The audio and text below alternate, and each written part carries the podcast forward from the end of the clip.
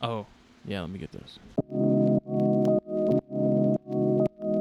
This is Jacob Brotz with JOB Morelia, This is Justin Smith of Palmetto Coast Exotics. and You're listening to the Herpetoculture Podcast. Enjoy.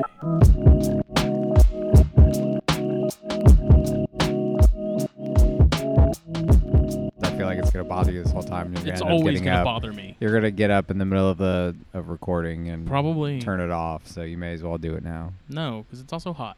I'm not gonna bend. Well, then leave it. I'm fine with leaving it. Good.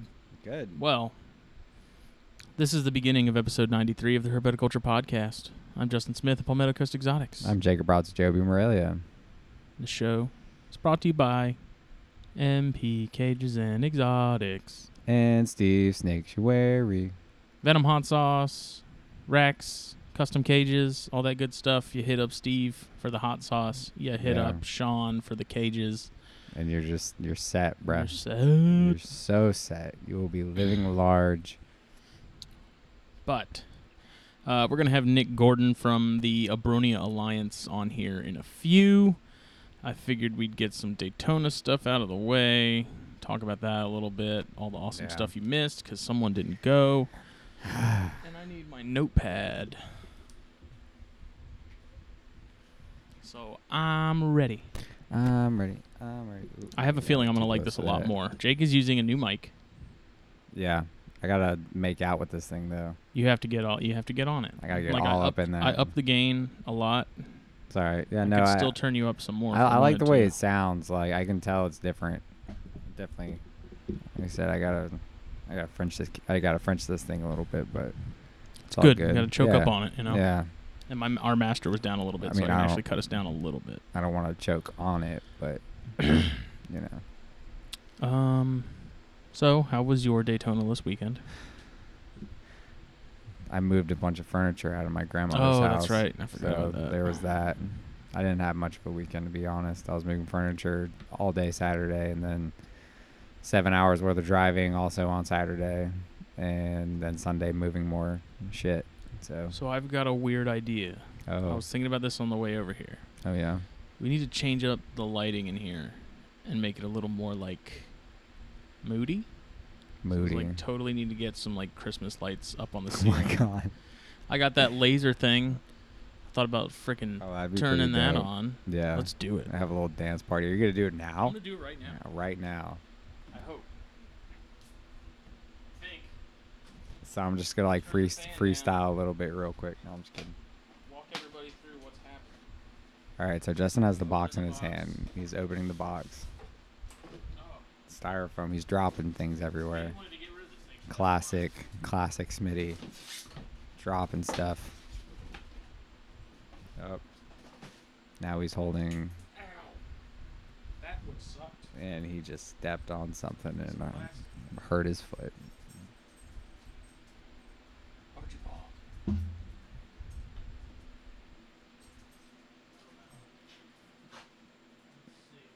Dude, how are we gonna see it if it's not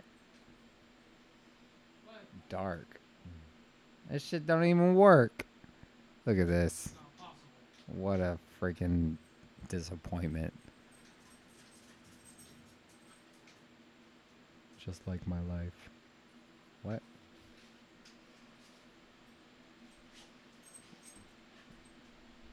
It didn't work in there. Oh! Woo! Woo! That scared me! What the hell? That was a loud noise. Archie scares me. Yeah, startled me. Alright, so maybe not. Well, nice, nice job.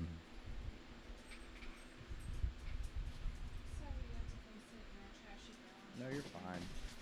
What do you think everyone else's garage looks like? Um, I don't have a garage, so I'm gonna say yes I'm just to agree with doubtful you. here. of that. You're welcome. Come on, buddy. You're on my computer. Go on. Okay, so Are we What a bummer. With this now. I tried. I just like, wouldn't it be cool? Thought about even taking like a sheet or something and hanging it over this just to soften it a little bit. Yeah. Just get it moody. It's super soft. Super soft, bud. Mm-hmm. You ever watch Letterkenny? No. God, man. Why everyone talks about it?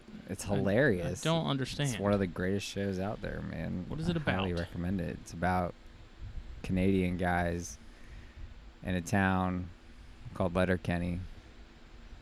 It's in Canada. Sounds It's hilarious. Enthralling. It is. It's hilarious. It's one of my favorite shows. well. Speaking of shows, I mean, yeah. How was Daytona? Daytona you was just like walked away when you were about to. Daytona was all right. As far as the actual show itself and like selection and like tables and variety, it was okay. It was okay. Give it a solid Like B plus, six to light seven. six Out of to like 10. seven out of ten. It was Alright. all, it was okay. Yeah, that's not. There was a ton of Bairds, which I thought was awesome. Was That's I because mean, of you, probably. when I say ton, I mean we're talking like less than twenty. yeah, but that was, That's still more than last year. 'cause, I Everybody's mean- saying, "Oh, Justin Smith's in the Baird's. Let me get me some Mm, Baird's." Actually, it might have been more because Travis Weisler had some again. oh. But they had gone up in price considerably from last year too. But it sounds like everything was more expensive than normal. I mean, just out of curiosity, what was the ballpark on a Baird's? You could get a pair of normals from Ron Allen for 150 a pair. The Mexicans Dang. were 150 each. Woo, So ooh, buddy, you got a Mexican, didn't you? I got a pair of Mexicans. Oh, Yeah. whoa, big baller, shot caller. Um, and then Travis Weisler, like last year, they were. I could have sworn I got one for sixty from that table, from Travis Weisler's table, and they've gone up, but I could be wrong. They were one twenty five at his table, and then Sunday they dropped them to like eighty. But still, like one twenty five Yeah. is more than it was last year. I can That's almost it. promise it. yeah, any like, just rat snakes in general. That's that's pretty expensive for a rat snake. Like I didn't, I paid that for my pair. But what I what I found was odd is that you know how last year there was like four tables with rough scales, right? Yeah. There were no rough scales at the show. Um, I don't know if people are just like holding on to them now. I don't know why prices were higher. Maybe it's because of COVID. People are trying to like get Yeah. as get as much out of the show weekend as they can because people are there. Like I don't know, but yeah. there were some northern pines that I really wanted. Those were like two fifty a pop, Oh man, which is kind of a, kind of a lot from what I've seen online. I've seen them cheaper. yeah, uh, yeah, Uh, that at two fifty a pop. hmm Yeah, that's pretty hefty. But But that same table had a pair of uh, like king rats for like fifteen hundred or something. what? Yeah, Just n- normal which Chinese? I think so. Which I think Billy was like, that's. that's really high. Yeah, that's stupid. But he got a pair. high. I think he got a pair of king rats. He bought some and picked some up while they were there. I Oh, didn't really get to see him he had or play with them a had whole 'em. much, but they were pretty cool looking. Boy, I picked my because I, bought a pair of king rats while I was like king rats while I was living in Texas. When I moved, I only brought the male with me. Female stayed um, with my ex, but I think I paid. I may have paid four hundred for my pair. Oh, I mean, like if that. I, g- yeah, that was several years ago, they're, but they're more popular now. yeah, Let me get my my ghetto coaster here. it's so crazy how species like that go through such waves, Yeah. man. Like look at the Dumeril's boa. Mm-hmm. prime example. They weren't they weren't worth but a couple hundred bucks back in the day, but now They weren't worth a witch's titty on a Sunday. which is tea on a Sunday. Huh? but So that's pretty cool. same thing as last year too. A lot of corn snakes. Not a there was a lot of balls, but like there were more tables with corn snakes than anything else. Like, Really? It was crazy. Wow, which I thought was me. cool. Yeah. Like it doesn't bother me. no, not at all. um, Dude, I want a nice pair of Okeetees so bad. It's killing me. Craig Trumbauer had some really nice buckskins. I had messaged him before the show because I was interested in maybe getting a male for that female I have because that go they would go together very well because Mhm. phenotypically they're very similar. And uh, he's like, yeah, they usually sell out pretty quick. And like, sure as hell, Saturday morning after like two hours, Craig's like, I'm sold out. Peace. Like, Like all of his snakes. I mean, he only had between 10 and 15 animals on his table, but Jeez, still, oh, like, man, yeah. first like before noon he was like all out Peace. fresh out bro I'm out. Damn, Yeah. man, that's nuts. but i got that trans pecos rat which is really cool I oh, tried. that thing I, is so freaking cool. I tried feeding it last night and it didn't eat. So Oh, that's a bummer. I have to. Apparently, with males, it's really not that big of a deal. It's pretty pretty common. Um, so I got the Bairds. I got the the uh, Sabak. I got. I don't think I got that Nauda. I got the the scrub from Phil. Yep. He's in the other room. That's why I couldn't think of him. But uh, yeah, I mean he's cool. Fed him a big old rat yesterday. Apparently Phil's been like dancing around feeding him larger meals. I'm like, dude, get this guy some sustenance. Yeah. He's like, I'm afraid he's gonna be overweight. I'm like, I don't. I feel like scrubs. It's probably harder to get them to be overweight than. No, than I mean I don't think. I wouldn't say it's harder to get them overweight. They do have a slightly faster metabolism, if I'm if I'm not mistaken. But they're it's kind of the same deal as the carpets. Like they can get overweight, but not really at at that age. Like they'll just grow a little faster at that age. The overweightness will come like when they're older. And I think that's pretty much with anything. Like snakes will get overweight. Like yeah, if you feed them bigger stuff, you know, more often, they'll just kind of grow really fast until they hit that mature age, and Well, then they'll start getting fat. I don't even know how old he is. I don't even think Phil knows how old he is. He's probably about three, based on That'd his size, unless he's small. I mean, to being that he's a Tanimbar, he could be older. Know, So, because I mean, to be honest, like being a being a tan man, he's he really won't get much bigger. I mean, he'll he'll gain some size, but he, he's not gonna get yeah, I feel really bad much because he's in a bigger. 32 quart right now. yeah. but it's a quarantine tub because he had some mites, and so I'm treating him. And as soon as we're done with that, and like everything seems fine, I'll bump him up into something a little bigger, probably Right. a 110 to start until I can get one of those 200 quart tubs, which are being a real bitch to find right now, at least in our area. Thomas Irvin was like, Yeah. "Yeah, we got him upstate, no problem." But down here, I don't know what it is. I don't know if it's back to school. I don't know if it's people like prepping for like hurricanes and the end of the world or what. But right. Walmart's tub section here has been like run dry for weeks. Like every time I go in there to get something, I check to see if they have any of those tubs, and I need to just bite the bullet and buy it on Amazon. You can get a three pack on Amazon Yeah. for sixty bucks. It's like if I keep They're two of them on hand, I'm expensive gonna use them. Yeah. Sixty bucks is the same price, if not a little cheaper than Walmart. Yeah, I mean, like that. That's, So- what I'm saying, though. It's the same price, but they're just expensive, man. I want to show you this one rat, this one tub. I want to, I want Sean to make a rack out of for, for me. I'm breeding mice now. I took over my dad's mice. Are you for real? I'm Where are they? Mice. They're at his house in that barn oh, outside. so you're doing them? Yeah, I was gonna go over there and clean them this morning, but I didn't have time, and so now I'm gonna try and figure out if I can do it tomorrow because I don't want to have to wait until Sunday. Damn, son. So I need to pick Pia and Cody's brain about that whole thing and how they rotate theirs and keep track of everything. I want Sean to make me a rack out of one of those. That's it's a- not far off from the 110s 110. we use. Yeah. Yeah, I think that I think there might be a little I wider. like well, I like the smoother. Yeah, side. they have the smooth bottoms. Like if I use one of the the 110s like that we've been using, yeah, I just put it like a Draco portal on each end of that yeah. bevel. It's really annoying that they're like that, but Yeah, I But- mean this one is 34 long, 18 wide, and 12 high. yeah. So it'd be solid. The uh, overall weekend was really good. I enjoyed hanging out with Yeah. Phil and Carly and Dominique and Billy Uh. and Anita and Matt and Jamie and uh, Casey, all the peeps. All the peeps, man. I'm you know, so Mike upset. Arnold. Oh, Mikey. It was fun. So I mean, that's the reason I'm pretty much going to Daytona anymore. It's just, and that's I figured that out last year. It's just, it's the hanging out with everybody. Yeah, Like, that's the- show's just a nice bonus.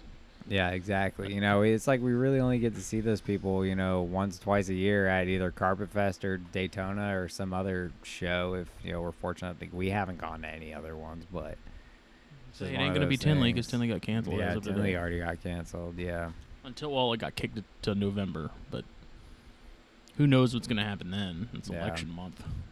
It's gonna get crazy. Things are already getting Crazy. crazy here, man. Yeah, man. All the stuff going on. People need to chill. Chill. Chill out. Everyone, calm down. No yelling on the bus. Turning this bus around damn quick. Oh my god. I love that movie. Goo. So I'm looking forward to next year. We're hoping to Vin for the magazine next year. Might have some animals too. Depends on what we're. I think by then I'll have some beards. I'll have some other stuff. Yeah. I got that Cyania clutch. Those are still looking really good, and so I think I'm in I'm in good shape with those, even though it's only been a week, I guess. But no chondros yet. I'm gonna pair. I just decided I pulled them. I separated chondros. I'm like I'm just gonna pair them in like November, December. Yeah. Be like feed them light. Start feeding them again come like Thanksgiving, and then put them together and make it happen. I just I figure with the first time and the timing of everything, like that's that's when it's gonna happen. You, you don't think No. you should pump the food now and then let off come Thanksgiving time or about a month before Thanksgiving and start pairing come Thanksgiving? No, because I think that's how Thad Sauls at TLS does it. He's hmm. I forget. I'll have to look through the messages, but yeah, they're like winter breeders. Well, yeah. So you so you would pound during the summer months, then lay off come fall, and then start pairing come winter, Mm. or start pairing. I mean, I don't feed mine a ton anyways. I feed well, them, yeah. I feed them big like medium rats. well, yeah. I'm not. I'm yeah. Once a month, once every other month. Like Yeah. I keep mine light. You know, I just I got you.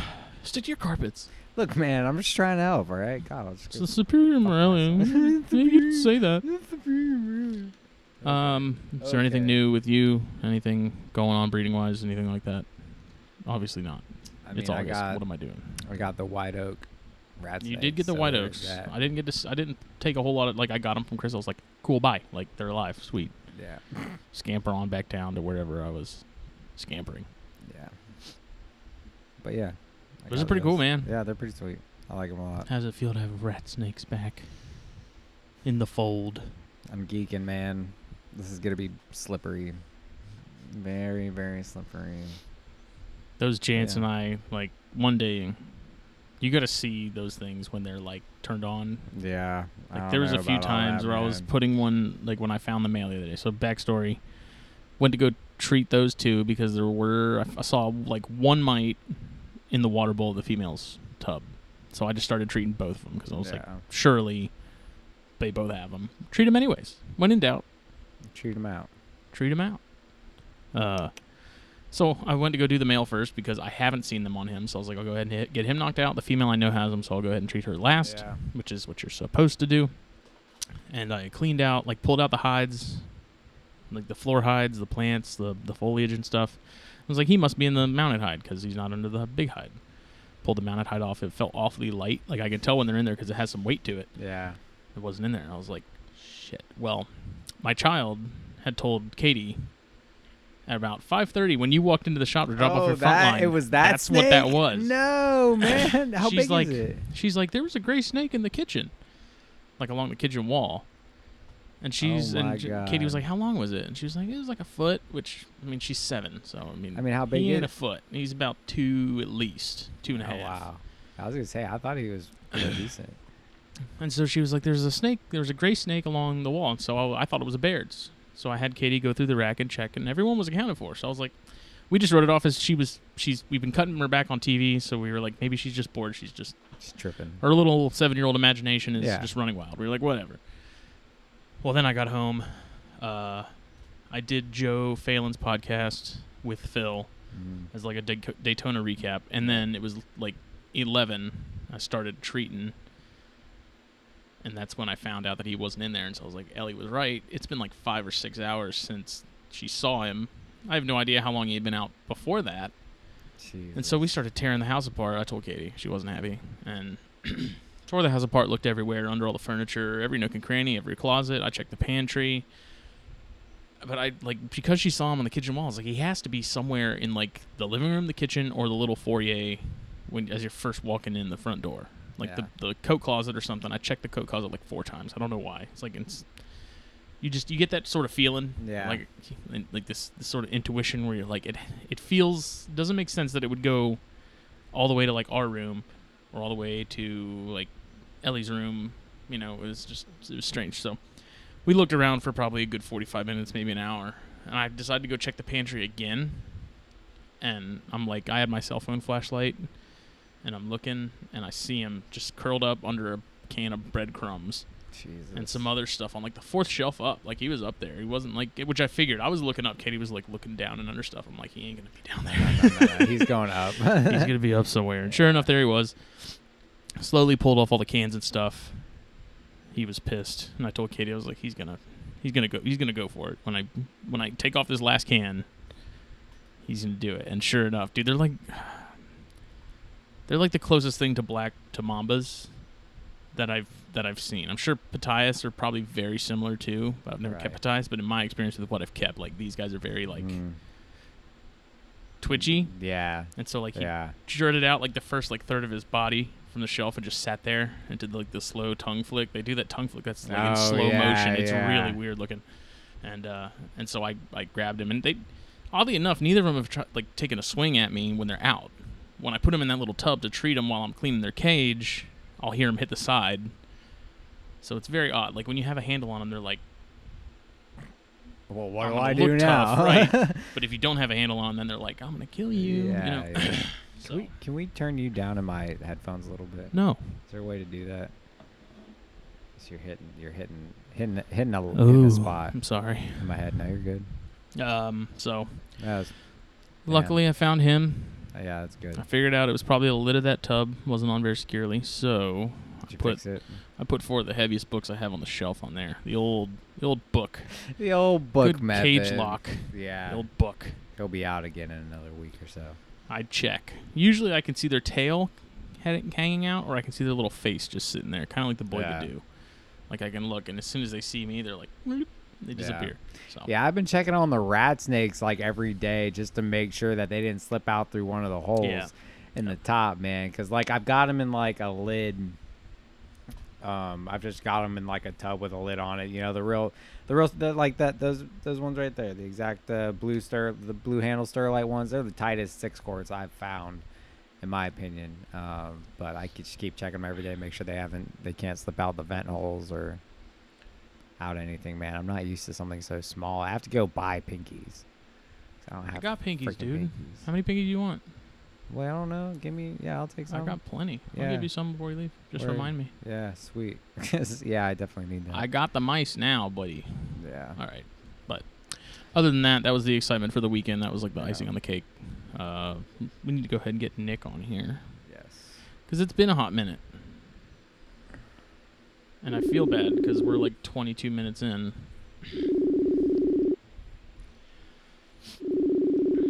He probably fell asleep.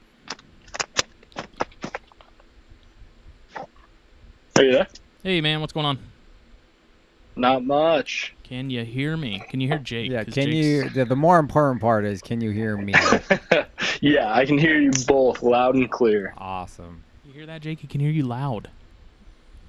Maybe it's that mic, man. Hey, it might be, man. I, I don't got know. Jake a new mic. No, so- because the the last two were the same. Because the one before that didn't work that great either. Okay. I'm trying to think of what that one even was. I don't Was that the the ones that came with the stands and stuff? I don't even remember. Yeah. That's well, those Yeah. are those are the same. Like those are the same kind of mic. This is a different kind of mic entirely. Oh, so Oh, okay. Well, there you go. I'm very anxious to see how this sounds after we're Old old Behringer man. I like it sound. It sounds better. Like I like that it doesn't. We're not picking up every background noise. Yeah, I like it a Like lot. f- yeah, Like I said, I gotta, feels like you're whispering in my ear, but I gotta. Oh, you know, I know you like that. You must love this mic. Pretend you're Phil. Oh, whisper in I was your about to ear. say, Like- uh, Well, uh, knobtails. That was actually pretty. That was actually pretty good. we Yeah. love you, Phil. So, um, sorry that it took us 23 minutes to call. We started talking No, about no, you. okay. We started talking good. about Daytona and my my unapproved Gonyosoma stroll in my house and Yeah, all that good stuff. Hey, you got to recap everything. I get it. Yeah. I was like, we can do this quickly. snakes getting out. What else is new, buddy? Yeah. You know, Ayo. I, I actually, go ahead. I actually today had to do a um, run out to Indiana to pick up some animals for the zoo, and uh, I ended up listening to your guys' uh, Klauberi uh, episode.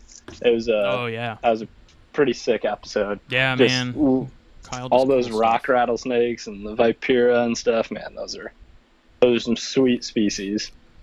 Oh, that's the Kyle's one the you man. and Phil did. Yeah, you yeah, weren't there yeah. for that one. No, I wasn't. Don't know That's where you right. were, I but don't. you weren't there. I don't remember either. I had to cancel for some reason. Um, what was I gonna? We're off, man. It's been two weeks. I know, And we- man. we- it has we been. I skipped a had people weeks. messaging me going like, "Did you guys? Are you guys like taking a break?" I was like, "No, it's just the last two weeks. Like, we've had stuff going on. Like We're- Thursday night, I was packing for Daytona. Like Thursday we're, before we're that. just on a break. Don't worry about Yeah. it. We're fine.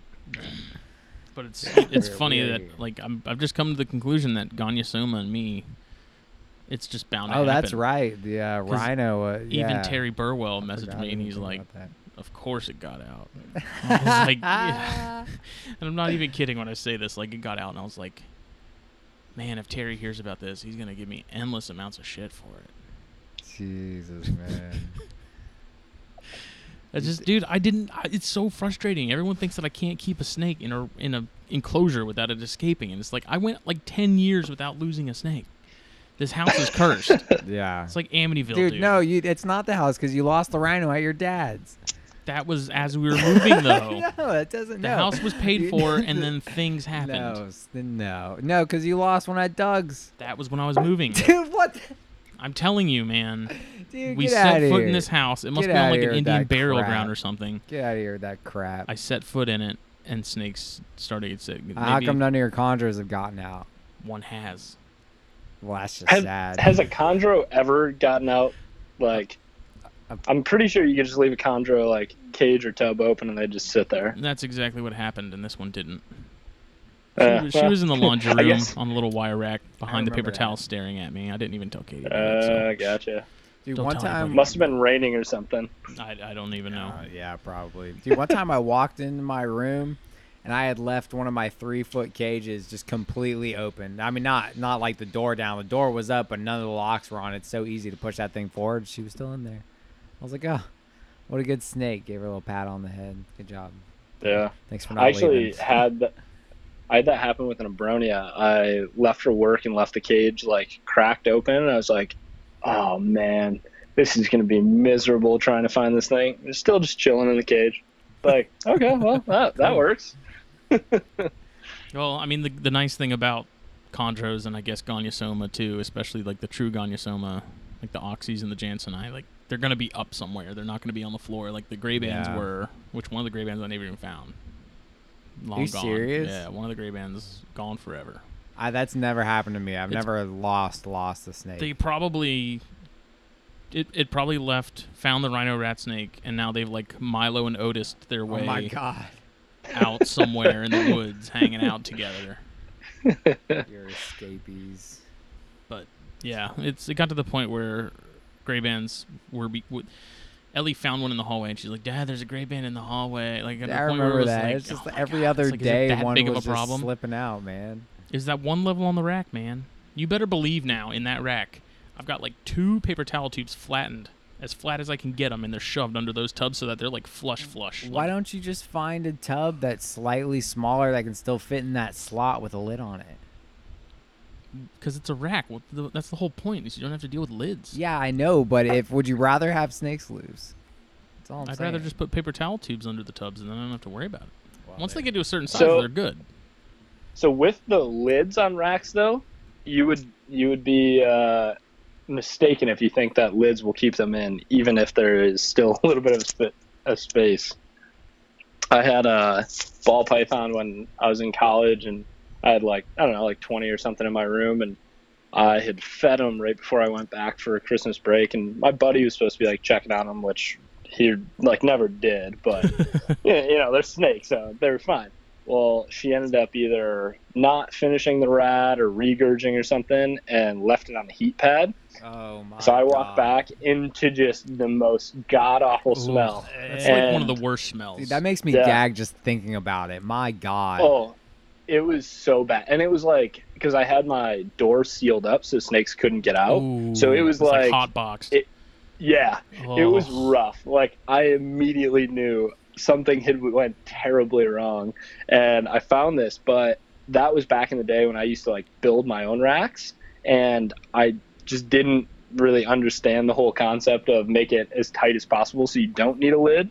So I put lids on everything, and with you know half inch gap or whatever, and this sub-adult to adult female ball python managed to wedge her way out because she would have just been rough if uh, she Mhm. stayed in that tub with it. But she was all good. I mean, I feel like my uh, apartment had to air out for about three weeks. I was gonna say, that. how long did it take for that smell to go away?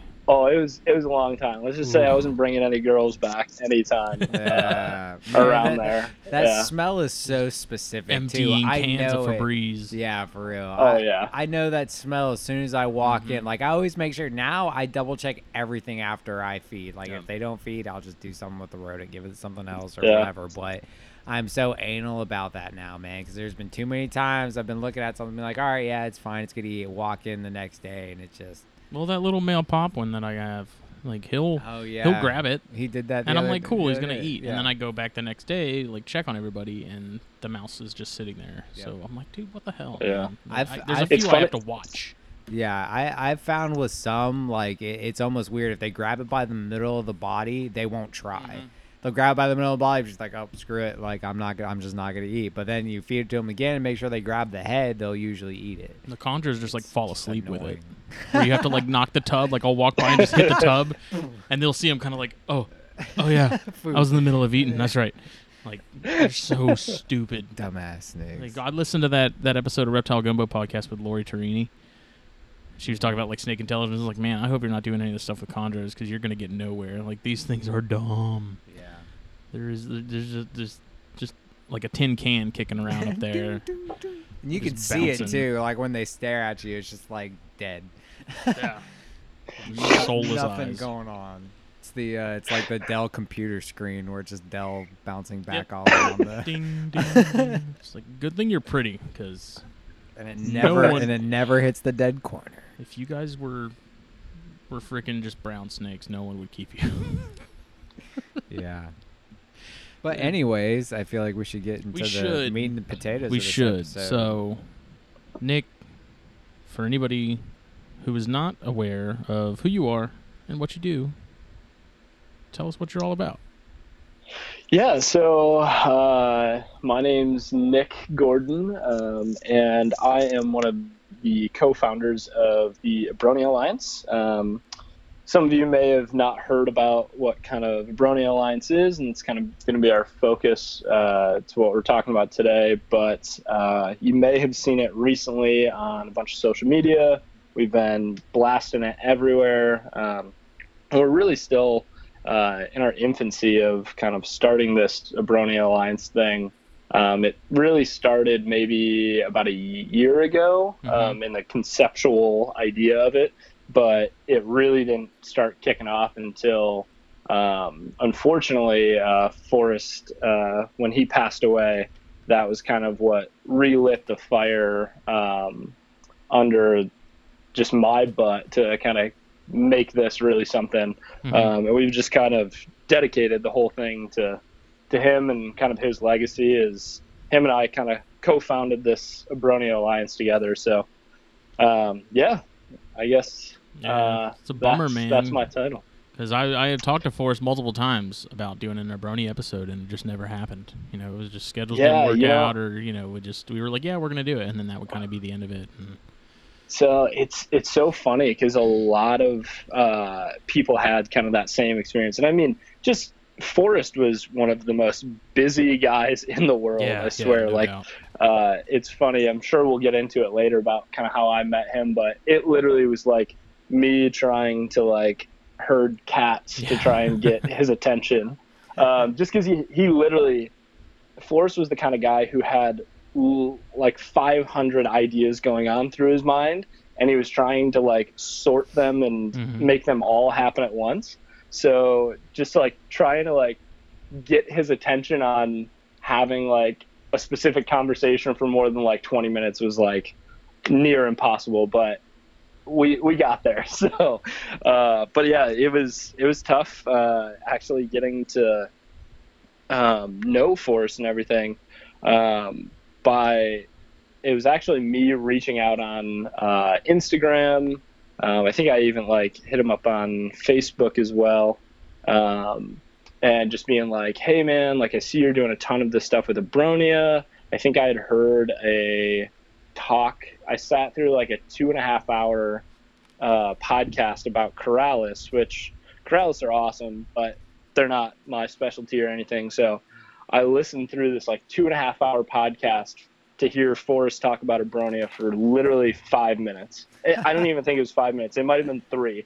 And he like hit on like some of the most basic stuff, but I kid you not, I re-listened to that part of the podcast probably 15 times, just trying Jesus. to soak up like any knowledge. Um, because the problem is with like Abronia, there's really not a lot out there. Um, some of the sources that really were available when I first started getting into Abronia were Jason Wagner uh, published an article in Reptiles Magazine that talked kind of like the overarching theme of Abronia, kind of what they were, what their status was, a little bit about their reproduction, and then all these scientific papers, which half of them are in Spanish. Of course. Um, which, yeah, thankfully for Google Translate, that has been a godsend. um, but I mean, also reading scientific papers when you're not in that 100% scientific, like academic side of things mm-hmm. is like the most dry, you know, reading you've ever found. But I was just trying to pick out any little bit of information because, um, and we talked about this a little bit in the uh, article that I'm doing for the magazine, but I really haven't always been this Abronia lover or anything. It, it's actually been fairly recent that I got into them. Um, and it was actually because my dad, um, when I got out of college, I kind of got rid of some of the reptile stuff. I used to do some ball pythons, and I figured uh, if I couldn't do ball pythons, I should just get out because even I was terrible at breeding those. So I was like, I guess doing herps privately isn't isn't right for me if I can't breed ball pythons out of ball things. But fine tuned my skills and then started collecting um, some different stuff that I thought I might be interested. I dabbled with Uroplatus a little bit, um, some of the Phelsuma and Lygodactylus species. Mm-hmm. Um, and those are really cool. I love both of those complexes. The Uroplatus are awesome, but I noticed they were kind of a pain as far as being nocturnal with the schedule I wanted to really like observe them and appreciate them just wasn't working out because mm-hmm. I wasn't staying up till all hours of the night. And I mean, I rigged up like all the like blue light so I could see them being active. And it was like they knew exactly when I was watching them. They were like, I'm going to just hang out on this branch and not do anything. So, well, they were really cool. I just kind of realized that wasn't my thing. And then with the Phelsuma and Lygodactylus, again, a lot different of a species, much more diurnal, a lot more active. But then I realized, eh, you got to feed these things like literally every single day. Be up on like making sure they're uh, you're pulling eggs and whatnot. And I was just like, with my full time job, like working with reptiles, I was like, I cannot dedicate that much time to doing reptiles privately as well as professionally. Um, so then I actually have always had a huge thing for pygmy chameleons, um, like the Brookesia and Rhampholeon genus. Uh, those guys are just awesome, but they're so not available. So after getting into some of those, uh, I was kind of looking at cooler tolerant species as I was keeping stuff in my basement. And that's when kind of Abronia really came to light of, you know, here's this more obscure species that not a lot of people are keeping. They're diurnal, they're active, they come in a ton of different species, so you can kind of really fine tune one species, but at the same time learn about kind of the whole genus. And it was just an obsession from the get go. It it was like I heard about some Graminea that somebody had for sale, and it was just like that's when it was like the addiction just blew up.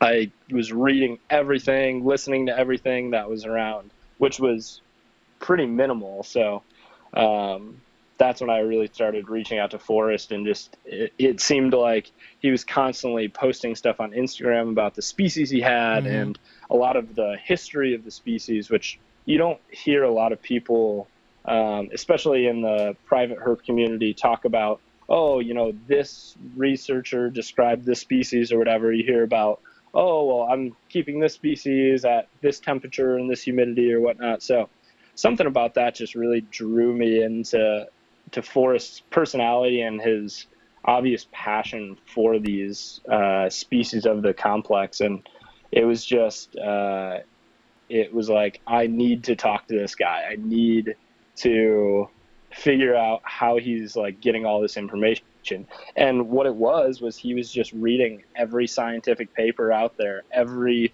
bit of uh, connection that he had in the herp world that people from 30 40 years ago who had kept some abronia he was getting all that information in these little tidbits and literally became kind of an expert on the species so hmm Well, that's kind of an odd. it's an odd group because I mean, there's obviously we know Graminea are pretty commonly. Well, I don't know that I necessarily say commonly kept, but they're they're not. You, you see them fairly often on social media and stuff. Yeah yeah Um, they're definitely becoming a more um, what i would consider staple in kind of the obscure uh, species category. Hmm um, you are like you said you are seeing them pop up um, on classified sections on facebook when that was a big place for actually buying reptiles. And um, I, I would say abronia are uh, as a genus rare but graminea are definitely the most commonly kept of all the species um, which is, is starting to change you're starting to see some people get into a few of the other species that personally, um, and I know Forrest shared the same thought, but honestly, like Graminea are, are amazing looking animals and they're just that iconic uh, thought when you think about Abronia. But honestly, they are one of the more tricky species with just their level of flightiness and um, I think personality. I, I don't think they have as much of a personality compared to some of the other species like Taeniata or Lythrochila. hmm Um, but again, it's about everybody's individual experience. I know some people that their graminea are basically like their cat or dog. They take them out every single day, they interact with them, and they're great. My graminea want nothing to do with me. So I didn't realize like the freaking teeth they have on them. There's a skull in the Abronia Alliance auction, and Yeah. if you saw that, you'd like, like, dude, oh, it's a little miniature monitor skull. It's yeah, like they've that. got some pretty nasty teeth. I think I Things saw. So you know what? You know what their skull actually reminds me a lot of is like a helodermid skull. I can so see that. like Yeah, yeah, because they they get that kind of bony um, scalation on the head, Mhm. and they've just got some wicked sized teeth. Not nearly as big as like a helodermid, but they definitely for definitely the have size that of the jaw animal. pressure. Yeah, it's impressive Oh, for the for the size. yeah. Yeah, and it's it's amazing. Like I've gotten pretty used to taking bites just because I don't really handle my animals a lot. I more or less just let them do their thing, and if I do need to pull them out, usually I try to like approach it with a level of not irritating them to where Mhm. they want to be in a defensive um, posture and rip into my finger, but it does happen. And when they do it, it's crazy because they'll bite on, and you're like, okay, yeah, that doesn't really feel good, but whatever, it's it's no big deal. And then you like try to get them off by either setting them down or putting them wherever, and it's like a vice grip, like they just cinch down another level, and you're like, oh. Oh wow, yeah, that that really hurts. And then you're like, okay, I kind of want to get this off, and you touch them, and then they just lock in even harder. You're like, like there has literally been some of the bigger species of abronia that have made me not necessarily like brought me to tears, but to the point where I was like, yeah, I want this thing off of me now. And Yeah, like, this I was right now, this it- needs to end. I don't. yeah, it's Jesus. it is hilarious. Um, but and it's so funny because you hear them called these arboreal alligator lizards, and it's funny because they they don't necessarily just bite, but when they do bite, a lot of the times they'll bite and do that twist like a crocodilian doing a death roll. Right, and right. I don't know if that's where some of the common name came from or if it just was resembled like a crocodilian head, but man, they definitely they have their death roll. It's just not in water; it's on your finger. I'd, That I've been tempted to get some because I remember being at a show a couple years ago and they had a table had some Graminea for like forty bucks. Yeah. But I also remember That's- hearing that a lot of like, well, I don't know that a lot, but is it safe to say that virtually all uh, Graminea you see for sale at shows are going to be imports, like illegally? Um, Wild caught. I I would say a majority, but that is starting to change. Um, there, y- you can start to tell which ones are imported um, and wild caught versus the true captive bred ones. Um, what we're one of the things we're figuring out as kind of a community, and some of the people that have been doing this a lot longer than myself and Forrest have started to realize is supplementation is a big thing in the color change of a lot of the species, Mhm. especially ones that affect Graminea. So you see these kind of two different looks to Graminea. You see these bright, like lime green with yellow eyes and yellow faces, and those are often your wild caught specimens that are fresh out of the wild, um, have been imported uh, recently, and then you have the more blue to kind of teal variant, Yeah. or even like a darker um, green getting into that kind of teal Right. spectrum. And what that is usually an indicator of is some long term captivity. Um, usually, you don't see those kind of darker teal shades in wild Abronia. There, I have seen like one or two photos where some animals have had like a darker color on their head, but Mhm. their body remains lime greenish. Um, so usually, if they're that like neon green with a bunch of yellow on their face, they're probably not captive bred. But we have seen some of the people that have been working with Abronia for a while that have really good supplementation uh, routines for their feeder insects and a big thing of keeping them outside for at least part of the year. They do start to bring some of that color back, but it's really hard to get that like neon lime green unless they're fresh out of the wild. So that's one of the things we kind of try and tell people if they're looking to get into Graminea or even just Abronia in general. You know, you want to be not skeptical, but you want to be educated in like aware knowing- of the possibility. Yeah. Took- you took the words out of my mouth, Smitty. I, I try. exactly. You uh, gotta Yeah, and I mean, here's the thing: like, I'm never gonna be the person to like go and scold somebody and be like, you know, how dare you buy that Graminea that was likely wild caught? Because a lot of people don't know, and it's not something that's commonly talked about. It is becoming more of a conversation that's starting Mhm. but almost all species within the Abronia complex that are here in captivity today, both in the States and in Europe, came from illegally captured animals that were smuggled into the country that they do not originate from. And uh, one of our uh, members, uh, Dylan uh, from Urban Arc Conservation, you know, he said it best. We were talking on the phone the other day. It's not about that people have made mistakes in buying um, illegally caught and smuggled animals, but it's more about let's learn from that experience and not continue that on. Right. Well, that's kind of the, so- the weird position that you know a lot of dart frog species either are in or were in at some point, where it's like, in order for us to stop, like, sort of that initial illegal smuggling is almost the thing that saves the species because enough captive bred individuals get produced to where the demand for those illegal animals to be smuggled out of that country gets virtually eliminated. Exactly. And so it's kind of I mean- hard. like it's like yeah, it's bad, but at the same time, if people start cracking the code and breeding them on their own, then you don't have to worry about that being a problem anymore. Yeah, and and that's exactly what we're striving to do with the Abronia Alliance. It's not about us breeding these animals to like my favorite thing is when people start getting on the whole um, conservation by commer- commercialization, and I think that's a great idea.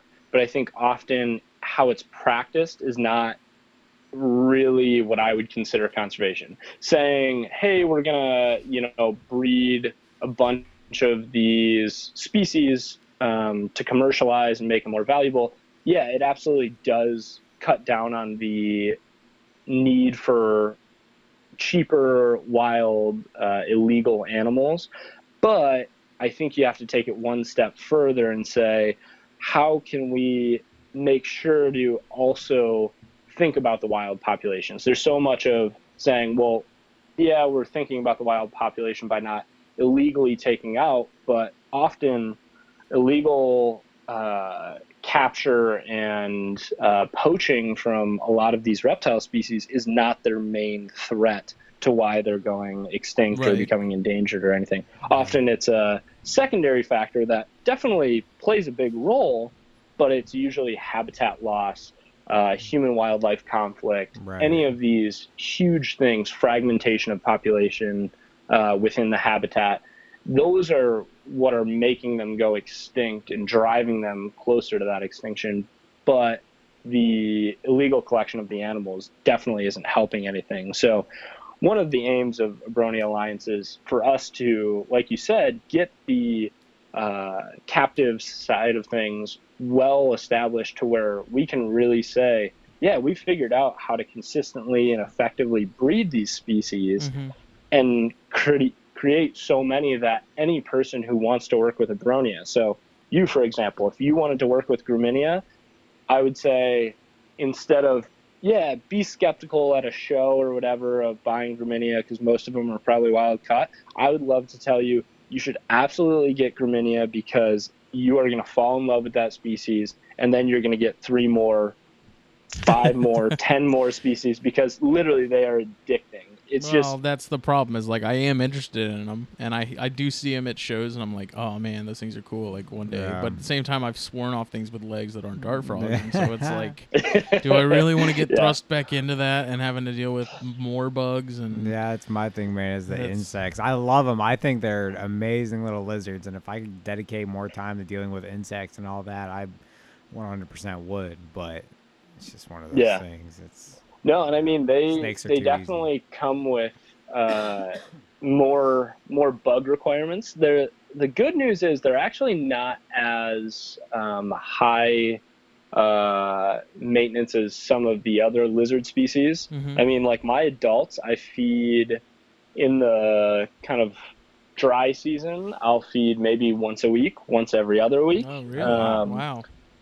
Yeah. Don't so tell me that don't, but, don't tell me but, It's like a snake that I will bugs. say though, I will say though, like adults in the height of the season, usually during what coincides with the breeding season and the rainy season, I'll be feeding two to three times a week, but it's like maybe a few crickets per individual. Now, when you have a large collection, it obviously adds up. Yeah, but right. everyone can manage, you know, a few crickets. You know, go to your local pet store or you know a reptile place or order them from somewhere like Josh's Frogs or something. I don't know. Um, it, it doesn't become a lot, but when you do start to get on a larger scale, you start to realize how uh, many bugs you're going through, especially with babies. Uh, they eat a lot more frequently. So, yeah, it's such an interesting genus, and I guess sort of going back to the the conservation through commercialization or propagation, whatever you want to call it. Uh, yeah, like that. That's fine and dandy, but I think there should be like a caveat to that of like conservation through commercialization in the right hands. Like yeah. obviously, someone getting you know someone who has a lot of money going. It's just like you know right. Boellens or something like right. someone could go and have all this money and drop it on these things and not do anything with them. They're just there. Just there to have them. But yeah. if you get guys like Forrest that actually are like fully like 100% in on Dedicated, cracking the code yeah. and like doing with figuring them out and you know working the Rubik's cube kind of as I've come to say is right. You know, it's it's that's where it really matters. If you just go and buy them, like that's not conserving anything. If you just have yeah, you know, 100%. I mean, and that's part of something that uh, Forrest and I really talked about um, with getting this kind of idea of the Abronia Alliance and we, we don't want Abronia Alliance to be this like um, organization that's just about like breeding abronia in captivity because it, it really started as a lot more of how can we save these species uh, for the future of our kids generation i mean he would always talk about like after lars was born he was like i can't wait till hopefully lars can go to uh, the cloud forest one day and see an abronia in the wild because we actually made a difference and like Mhm. what a Right. cool what a cool testament to taking because oftentimes you know i think we in the private reptile trade and it's not a bad thing but we want to keep the cool species that we like in our comfort of our homes because we're fascinated by them and that's amazing. But i can tell you as somebody who travels and spends probably way too much money and way too much time uh, actually i'll take that back because there's no such thing as spending too much money or too much time to go look for wild herps in the field. I was gonna say there's way worse things to spend money on. yeah, on. absolutely. I know. I mean, it's just like I I remember meeting somebody who said, uh, you know, I never once have went on a herping trip to see some species in the wild and said, man, you know, I wish I would have saved that money and not done that. Yeah, And I mean, even if you don't see with- anything, it's still a cool trip. Like you go to Costa Rica or something like that. It's like whether I saw what I wanted to see or not, I still went to Costa Rica. Yeah, you know what I mean? Exactly. Exactly. Like that is what I wish for everybody in the herp community to have um, some experience or perspective like that, where keeping animals in captivity is one thing, and it's amazing, it's fascinating, it's a huge part of how we draw that interest to the next generation, so they will conserve the- the planet, the habitat, and the species that we love so much. But it's also a thing of when you get to see that species in the wild, Yeah. it it is It gives so you, amazing. It gives you so much more of a perspective and an appreciation of that. I mean, like guys like Casey Cannon. Like, I mean, honestly Yeah. though, Yeah. how many guys can you think of Yeah. that say, "I like I have this species that I'm 100 percent like committed to. Like, this is the species I am all about. I'm gonna go to the middle of Australia, in the middle of freaking nowhere, and find these things." Yeah. Yeah. That's a level of dedication Yeah. that 99.9% of us probably don't have. Like, I would Yeah. love to go to like West Texas. I talk about it all the time. Like, that's number one on my list of herping Yeah, spots. yeah. I want to see Baird's. I want to see, you know, Alterna. I want to see Subocs. Um, but also, I would love to go to like the mountains of Mexico where like the Herp MX guys go. Like, the stuff they do is incredible. I love seeing all the stuff they find and the amount of like cool rattlesnake species and stuff they post on like wherever those are, like the Chihuahua Mountains and stuff like that, or uh, you know, Chihuahua Right, Mountains, yeah. you know, stuff like that. Chihuahua. Chihuahua Mountains. Herp yeah, MX. yeah, Herp MX has me literally drooling on almost a daily basis of just the amazing species they're finding. And sometimes Abronia are them, but Yeah. half the time it's you know the rattlesnakes or even some of like the salamander and frog species. I mean, I'm definitely more of a herp guy. I have a huge appreciation for amphibians. I've worked a lot with them, but oh my gosh, like just the stuff that they find is incredible. And in the way they're going about it, it's not even just a factor of, oh, hey, look at this awesome species we found, but they're providing in their social media, uh, you know, how significant these finds are and when the last time these species were found and what locality Yeah, they're, like, giving differences you're seeing. Yeah, I mean, the, one of the things that I loved always reading about was a lot of the history of when they would, you know, rediscover species that had been lost for a decade. Um, Abronia ochoterenai was one that basically they rediscovered after this crazy story of there were basically like 13 cities that were all kind of roughly named the same thing. And I think it was back, oh, I want to say in the 60s, somebody found this one specimen and there was like a little bit of information, but they had no idea which locality it was at. And then they just happened to be out looking for a palm viper species and looked and then found four of these specimens. And it was like, they've been here the whole time but they've been lost to science and Yeah. just you don't you don't see that in social media anymore like the history of a lot of these species a lot of people are just not to like crap on morphs or you know just the private sector, but I and I know Forrest felt the exact same way. Um, I always try and inspire people to look further beyond just keeping the animal in a mm-hmm. enclosure or a glass box and, and really become a expert or even just become informed on the whole picture of the species. I mean, even Casey did that when he went to Australia. He was taking notes. He was taking temperatures. Yeah. He was taking. Uh, yeah, he walked around with, every, a, with yeah. a heat gun, man. He was checking everything. Yeah. like crevices, like caves, you know, hot spots, like basically full like full blast sun areas. You know, the temperature up high, the temperature up low. Like it was like he went there and he's like, I'm not just gonna go there and see it and be like, cool, this is awesome. He's like, no, I'm gonna get as much information as I can and take it home with me. You know? Absolutely. I you think would, awesome. Yeah, you know you've reached the complete reptile nerd level when you're searching up like UV index, rainfall, and like precipitation patterns of Guatemala and Mexican like mountain ranges just to try and get a better perspective of that habitat so you can recreate it and start to understand mm-hmm. okay, these are like the factors that are really keeping this animal thriving and then oftentimes breeding and reproducing. So, yeah, I think it's it's just such a, a good way to go about um, really working with any species that hasn't been 100% unlocked. And I mean, you can even do it with the species that right. are commonly kept. Well, that's what's crazy is like before, you know, the internet and phones and stuff, you didn't have e- access to these things, but now you can go on your phone. Like you can pull this out of your pocket and you can look up the temperature, like all that data for anywhere in the world you want to within 30 yeah. seconds. Yep. Like yeah. I feel like people don't do that kind of stuff enough. Like I've done it with chondros. Like, you know, what's the temperature and what's it like in Papua New Guinea right now in this certain area? Right. And it's like it's right there. Like yeah, that absolutely. that minute to minute is just it's there. It's so yeah. easy. I've said it before. I keep a like you know obviously it's not perfectly accurate, but you know like your weather app on your mm-hmm. phone. I have West Papua New Guinea on there, like just West Papua up there. Just yeah. just and I just glance at it every now and then. It doesn't really change, but it's it's still there. You know, I I, I keep tabs of it and I watch you know the rain and you know the times yeah. of year that it is raining and the temperatures and you know.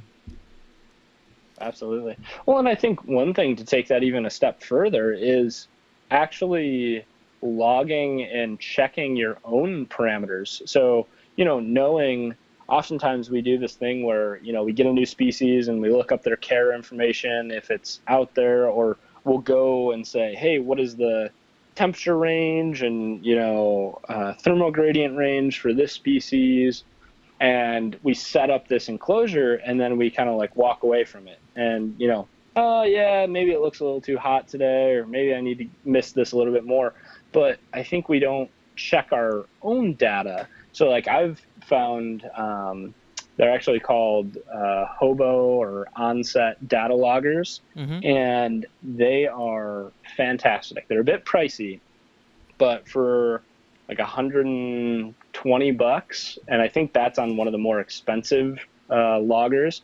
You can put a data logger that's weatherproof, that will log humidity and temperature for whatever interval time you want. So I do mine, I think like every 15 minutes, and it'll log for about a year and a half.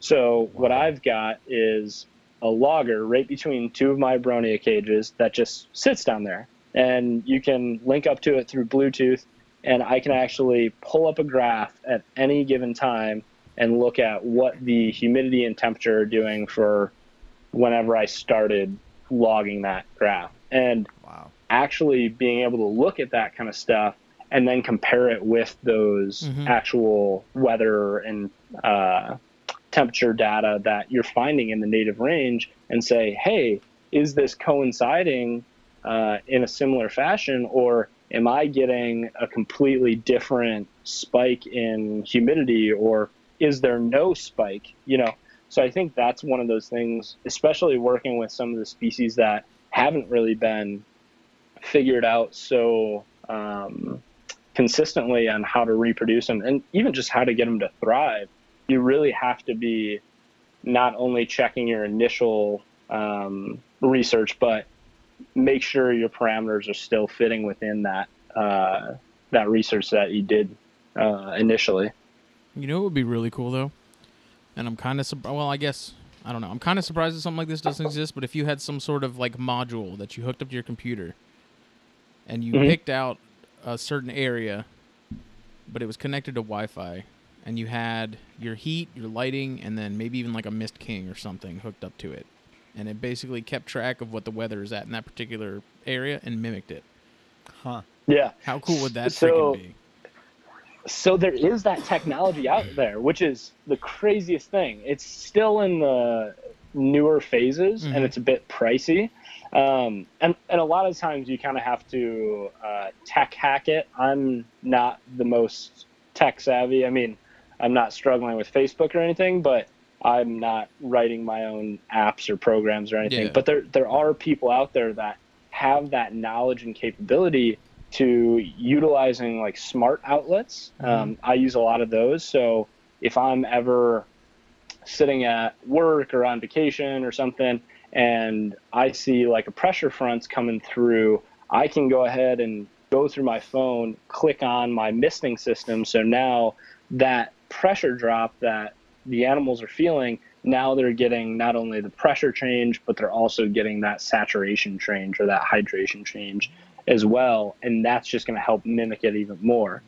It'd And a lot be of cool to be able to like integrate it with Google Maps. You plug it into your computer. You pick out like where on Google, like where you're looking to aim at within a certain like radius, and then have Yeah. it have it set up with some sort of weather tracker app or something, and then just Yeah. set it and set it up and like let it do its thing. Like that would be Yeah. really cool. Yeah. Honestly, I could I could see that becoming a thing in the next 5 to 10 years easily. That's Yeah. not even just on a like very advanced scale, but on a moderate to maybe even a beginner scale of some products. So, I guess Zoo Med, Exoterra, Zilla, all you guys should probably get on that if you're listening. Be the first one to do it. Yeah. Just think about how much easier like breeding stuff like chondros. Like you get the rainy but- season, like you have to figure out. Like, obviously, if you have a mist king or something set up, you have to have some way to like drain that, so it doesn't The, flood the cage the- if it rains for two days Yeah. straight. yeah the the only issue that i could see with is you have to come into like take into consideration like you know at the heat of the day like what are the temps that they're hiding at? You know what i mean? Like when it's its hottest out and they don't want to be out you know in the stupid heat where are they going? Where are the temperatures there? You know what's the environment like there? Yeah. I feel like you know what you're talking about would be more generalized of you know this is what it is right now, this is what's going to be tonight, and it's raining now type thing. You don't get into like the the the micro habitats that Yeah, they'll get yeah. into. You know what I mean? Where they'll they'll hide or where they hunt. Mhm. You know, and so I guess you Yeah. know, what Well, and I think you can utilize that technology as long as you have a good understanding of those microclimates. Right. And if you also just provide a lot of options within your enclosure, which obviously gets into yeah, uh, that's true. A bigger topic. I mean, we talk about it all the time in the reptile community, but I cannot say that it's preached enough. Give a thermal gradient. Give if you're offering UV, give a UV gradient. Give a shade to full sun gradient. I mean, that's literally the the thing I preach the most when talking about setting up species that you might not have knowledge of is give them options because they know exactly what they need and want to do. So that's what I like really approach whenever I'm setting up an abronia cage is can they get up to a point where they can get super warm if they want and get full UV, but then can they also get away from it and get down into a cooler spot? I mean, we kind of know that as a general practice within the herp community. Um, but I, I just still think it, it cannot be said enough. Just thermal gradients and gradients all around is, is the key. Yeah, like getting into to care and stuff for them because you have a handful. I mean, I've seen the, the picture of the wall, but sort of. Yeah. I mean, is it, is it similar across most of the genus, or is it more species specific than people think? Like, what's the sort of what's the Yeah, rundown as far as what you do? I would say it's pretty uh, similar from most of the species um, within the complex. Again, there is uh, so right now there's 29 recognized species of Abronia. Um, there Oh, I didn't know are one or yeah, there's actually one or two that are. Um, Herp MX actually found one this past year. Uh, I believe they're calling it the little golden um, dragon. I forget what the proposed Latin name for it is, but if that one is recognized, uh, that'll put us up to 30 different species.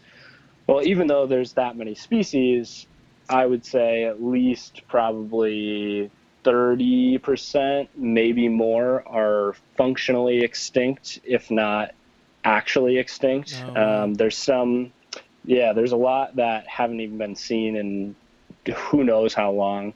ramirezi, um, Salvadori, uh, I think Salvadorensis. Uh, I mean, you don't even hear some of these names because they're just they're not there. Um, so unfortunately, it, it kicks us back into there is only a handful. Well, I would say more than a handful that are fairly commonly kept um, within people that are working with Abronia which you get kind of the species that I would say are more common would be your Graminea, your Taeniata, your Lythrochila, and then really outside of that, you're kind of getting into the more rarity species um, with, I would say, a Abronia specialists working with these are going to be your Deppii, your Oaxaca, your Aurita, Vasconcelosi, your Smithi, and then you've got even up from there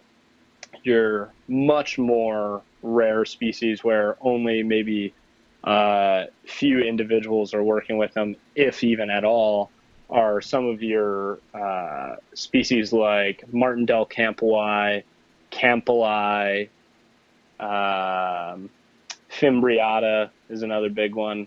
So you have these kind of different tiers of them, but they're all roughly about the same care. You do get some species that are a little bit more sensitive. Like I've noticed Deppii um, is a little bit more sensitive to heat fluctuations, where Lythrochila and Graminea and Taeniata, you can let them get a little bit warmer and they're not going to just keel over on you. But if you're getting into that kind of higher range with heat, and by higher range, I'm talking 80, 85, you're going to start to see some uh, pretty negative health effects um, if your animal's even still alive. So there are some little specific things here and there. Uh, some babies are much more hardy than others. Your Graminea your Lythrochila are pretty hardy, um, where Mixteca can be a bit tricky. I don't think I mentioned that one. That one's kind of an in between of commonly kept and I would say intermediately kept. But what you're really looking for as far as care is keeping them cooler um, is the biggest thing. A lot of people think, you know, they're herps, they want heat, but these really are a species that are much more cool tolerant than they are heat tolerant. Mm-hmm. If they're getting up into that 80, 85 degree mark, they're starting to really look for um, a cool spot to get to. And if they can't get to, they're going to start going downhill pretty quickly. Um, the other big thing is they like a lot of humidity, but not stagnant humidity like a dart frog cage you'd set up with right. very little ventilation. Um, it's really important that they have good ventilation as well as high humidity, which can be really tricky to replicate.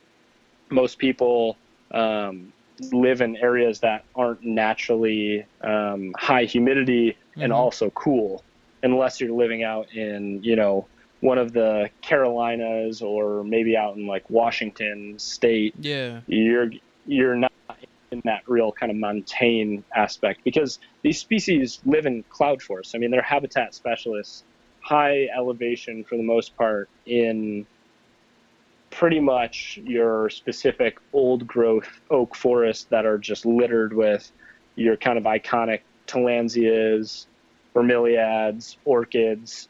Basically, if you think about the picturesque cloud forest, that's that's where you're going to find them. So it does become really important that they've got that good airflow like you would have in a montane cloud forest, but that it's also staying quite high humidity or humidity, and then that they are able to kind of stay a bit cooler as you mm. increase in elevation. That heat really drops off. Yeah, because the the ones that I remember sticking out the most to me are I'm looking at the Herp MX page right now is the uh, Ocho Terreni, Terreni. Yeah, Ocho Ochoterenai. Yeah. Yeah, those things are freaking nuts, dude. Look at that. Yeah, those are insane. Um, so Whoa. that species is quite crazy because that was one of the few species that was basically lost to science for a long time. It was found. Uh, I think one or two individuals were found. Those became the holotype and um, uh, one of the paratypes for the species to be fully described, and then literally there was like nothing. And then Herp MX goes out and kind of knows a bit more about what they're looking at, and then finds this. I don't know if I would call it a healthy population, but to find four individuals uh, in one trip is is huge. Yeah, so, that's, a, that's a good bit. Yeah, I mean, Abronia, um, as I have not spent uh, any time being able to go look for these guys in the wild, thanks to uh, our wonderful pandemic that's going on that has restricted all travel. Um, but it will happen soon, soon enough. Um, but in talking with a lot of the people that have had the opportunity to get down to the habitat and actually go searching for Abronia, Cody talked about it perfect. Um, he said it's literally like you're looking for snakes. Usually, lizards are the ones out everywhere and mm-hmm. abundant. In Guatemala, you're almost more likely to find a palm viper than finding an abronia, which Cody and Pia, when they went down, found I think a couple palm vipers, but didn't see a single abronia. So it just kind of goes to show uh, how difficult it can be to actually find them, and, and part of that is seasonality, and they're also up in this fairly high canopy hanging out in moss and tillandsiids and bromeliads. So they're not a species that's really going to be out in your face just staring you down on a tree or right. something you Somewhere walk across lowish the to the ground. Yeah.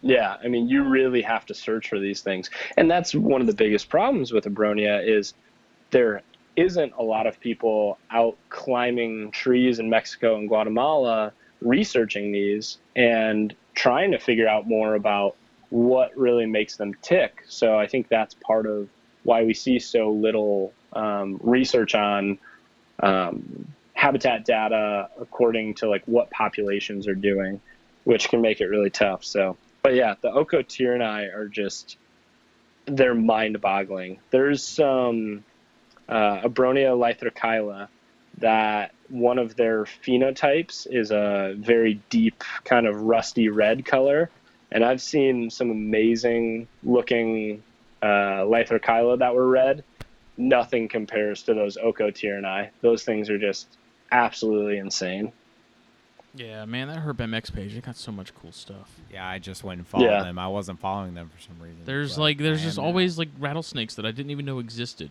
and then they post about them and it's yeah, it's wild. Yeah. That's so cool.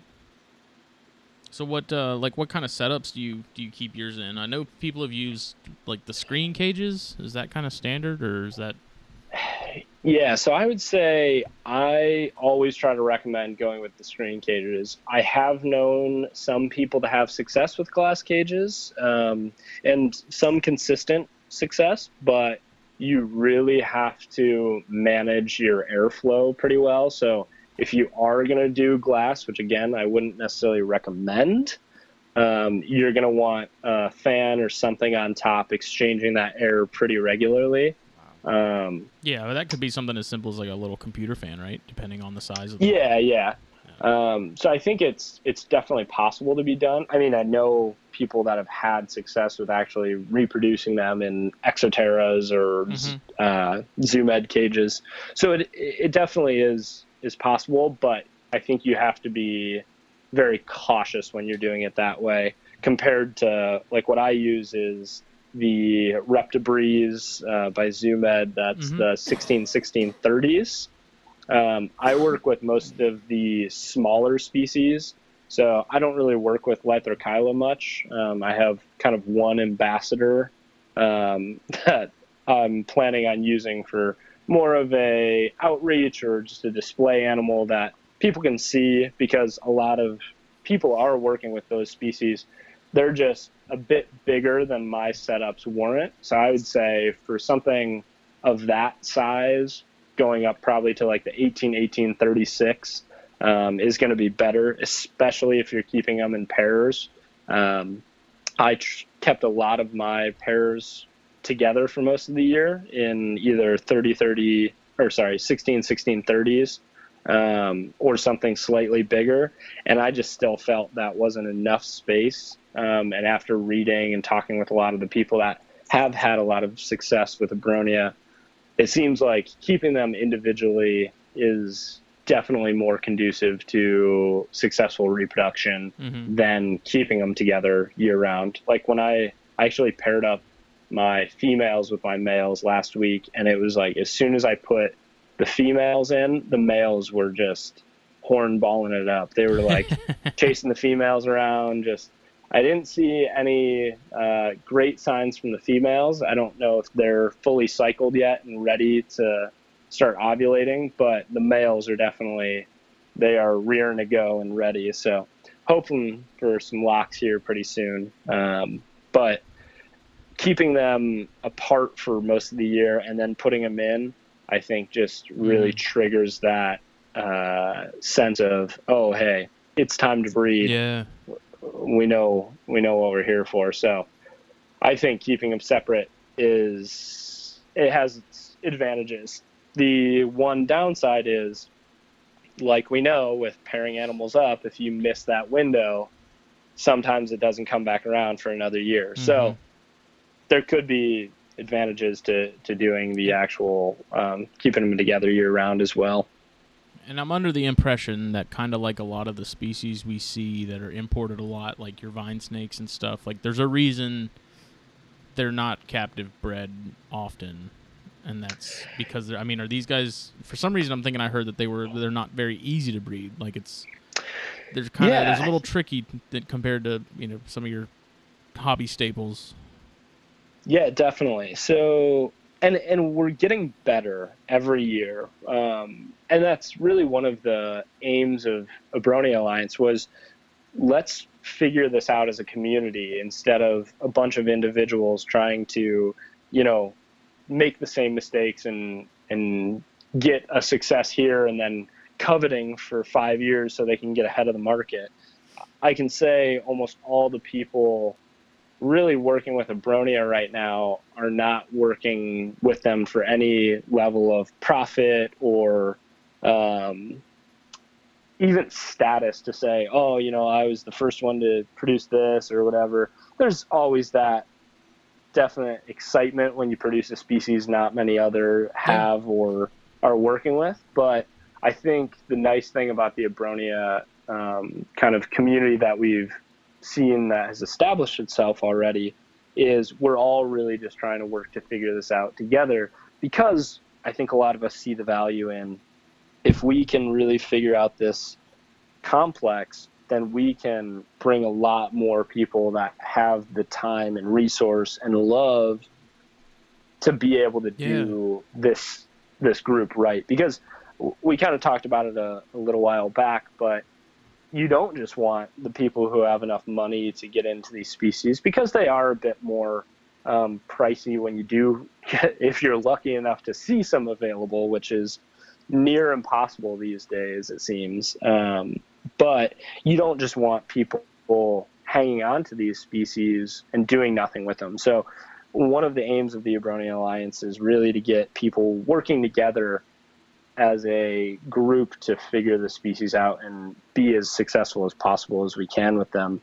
Um, and that does come down to that they are tricky to breed. They they are big with the seasonal fluctuation. Um, I mean, a lot of people struggle even to have them thrive in captivity, let alone reproduce successfully. Mm-hmm. Um, they're a species that, obviously, as many Abronia keepers' fingers know, can be quite brutal if they're not uh, paired up right.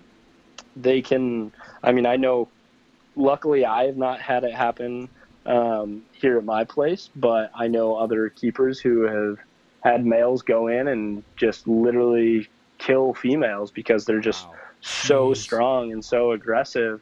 If the female's not cycling and if she fights back or maybe she's a little too small, I mean, it's very easy for a big male to kill or seriously injure a, a female if she's not receptive. Um, so there's that aspect. There's just getting them to cycle. Um, males seem to be a little bit easier to cycle from my experience. Um, my males are definitely ready to go right now, and uh, but the females can be a bit tricky to get them in that ovulating state. And then you have a whole aspect of their gestation period is about seven to nine months, which mm-hmm. is yeah, because they're live rare, right? Yeah, yeah, yeah, So they are live bearing species, which makes them hard to really crank out numbers because they really don't double clutch or have super large clutches. They they can have large litters. Yeah. Um, I think the largest I've personally heard was a litter of 16 from uh, one of our friends, Paige. She had a litter of 16 Vascas, if I'm remembering collect, correctly, which was huge. You're looking usually more the five to ten range. Mm-hmm. I would say is is more an average. Um, but the biggest part of getting them to actually uh, ovulate, get a successful copulation where the male is um, passing on his sperm to the female, but then you have an overwintering period that they go through naturally, and usually what's created artificially in a lot of the captive setups, and then you really start to see that um, that growth and gestation period um, come to light around December to March is when they're really cooking those babies. Mm-hmm. The other tricky part though is they're so sensitive to stress that I've seen when they stress out, they will way quicker just abort a litter or reabsorb oh, wow. uh, developing follicles. Yeah, that's probably one of the most disheartening things about Abronia is you'll see these females get nice and plump and they look full and they literally look like these little tanks and you're just like there's no way you're not going to pop out a bunch of babies this year. And then you're sitting there, you're sitting there, you're waiting, you're waiting they stop smashing food and then just nothing. Or they'll slug out.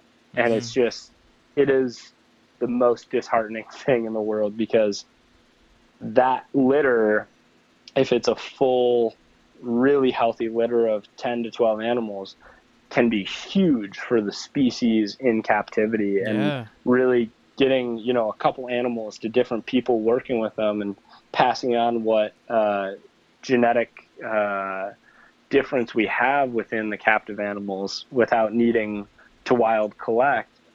And then when you see just slugs come out, it's or even worse when stillborns come out, it is it just makes you want to just drop to your knees and just cry because yeah. it's just like all this this prep work from cycling them and putting them together at the right time and then having them just drop off a, a crappy litter or even a lackluster one, it's it's hard to be excited. Like this year, I had a female Vasco.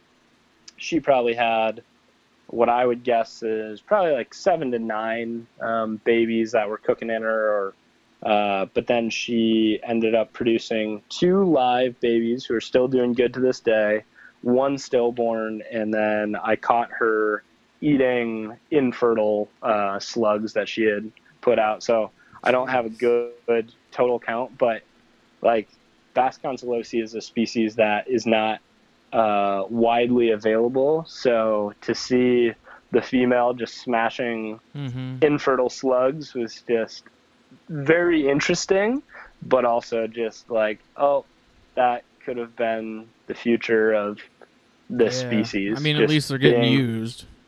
Yeah, at least which- they're going to something.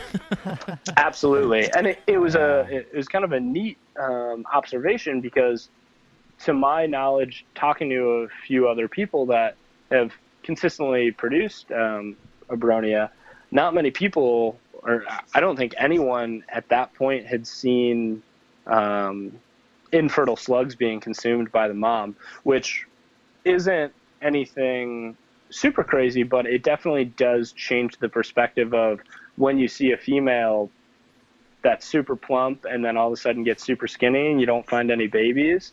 Well, maybe it's not that she reabsorbed or something, but maybe it's the fact that she did slug out and said, "Hey, I need those resources back in me because Yeah. maybe it was she didn't have the different supplements or resources within her to really feel that she could uh, produce a viable litter that year. So, so it is it is tricky and it's really disheartening, but um, it's all interesting and and those are kind of the observations that we within the Abronia Alliance and, and even just within the Abronia community as a whole can share with each other in hopes that we can work on how to better it for the next year and better it for the next five years and better it for the next lifetime. That way, these species and this genus actually has a fighting chance because in the wild right now they they don't. I mean, we Forrest and I and Stephen was with us. We had the pleasure of going to uh, University of Texas of Arlington, where Jonathan Campbell, who's basically what I would consider an Abronia god, as he's described many species. He has Abronia campbelli named after him, um, which was hilarious because when we were talking about that with him, we're like, how how awesome is it to have an Abronia species named after you? And he goes, yeah, you know, it's great, but they named the ugliest one after me, which was just, it was so funny to hear him say that because he was um, when we went down to visit him he, the nicest guy in the world he took the time out of um, he had actually been uh, in the process of retiring from uh, UTA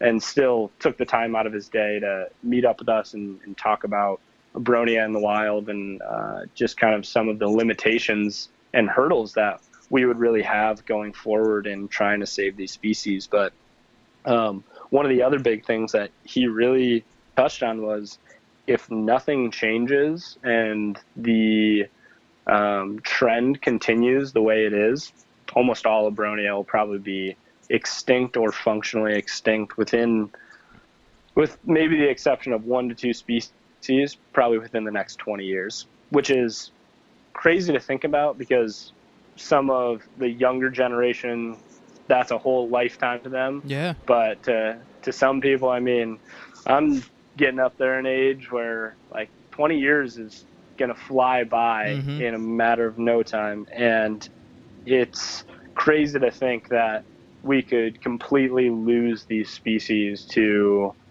the wild forever. That's Um, that's what I find interesting is like they're a cloud forest species, and so you would think they're in. I mean, from what I've heard, as far as like Mexican terrain and stuff, and obviously this is going to be different depending on where you are in the country, but like Yeah. they're in an area that that you wouldn't think would habitat destruction would be like a, a very big thing because they're in kind of an area where I would be under the impression that there's really not a whole lot going on that people would Right. want to draw from it. Yeah, yeah. So that's the craziest thing is, you know, a lot of the land in Mexico and Guatemala that is being deforested um, for agriculture, for lumber trade, is because almost all of the other habitat that was more accessible has already been cleared. Oh, and that's the the craziest thing to think about is these illegal loggers and, and even some of the legal logging um, they are going to new lengths to find these resources, whether that be land or just lumber. Um, you know, it's it's crazy to think, but that's now the reality of the situation is these loggers are going to these steep uh, mountainside, non-accessible by main roads or even what I would consider minor roads Mm-hmm. to now gain that resource just because the country is so poor in both cases that they have to do whatever they can to continue the sustainability of their communities there. And it and it's not something where I think a lot of um, the local people and again, I'm 100% assuming um, as I haven't had the chance to really hear this from the locals, but the couple people that I have talked to, um, you know, they don't want to see these species not thriving. But when you put it down to it's them or the lizards, you're going to choose you and your family every time over. right. Right. And- And that's you the case in a lot of those countries, though. You know, that's like they they have to make a living, and if it's going to be between, you know, a non-renewable resource or keeping food on the table, I mean, obviously they're going to look out for number one. right. Absolutely. And and you can't fault people for that because right, right. No. every single one of us would do the same if we were in a different situ- in, in that situation. Um, so one of the things that we're really hopeful for uh, with the Abronia Alliance is to a gain perspective of what is really the problem down there. I mean, Mhm. I think we pretty well know that it's habitat destruction. Um, there is some aspects of uh, misconceptions of the lizards being venomous. Um, I'll say which, there's a lot of like myth like myths around them too. With, with, Yeah, yeah. Some people right? think that they bring bad luck. So if they see them in their yard, they think they can be negative spirits. So they want to kill them. Um, thinking they're venomous is obviously, um, we see that a lot with our native venomous species.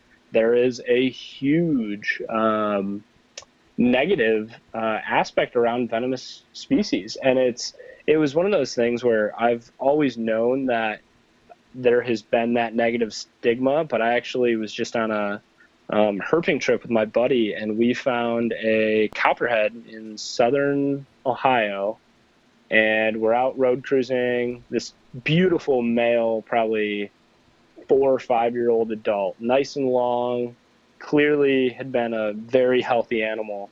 Was out on the road. We were taking some photos. Truck came by, and we were like, "Hey!" We flagged him down. We told him you know, we're photographing the snake. We'll move our car out of the way. And we pulled up pretty close to the snake. And this guy went out of his way to cut the wheel as hard as he could to hit the snake right in front of us.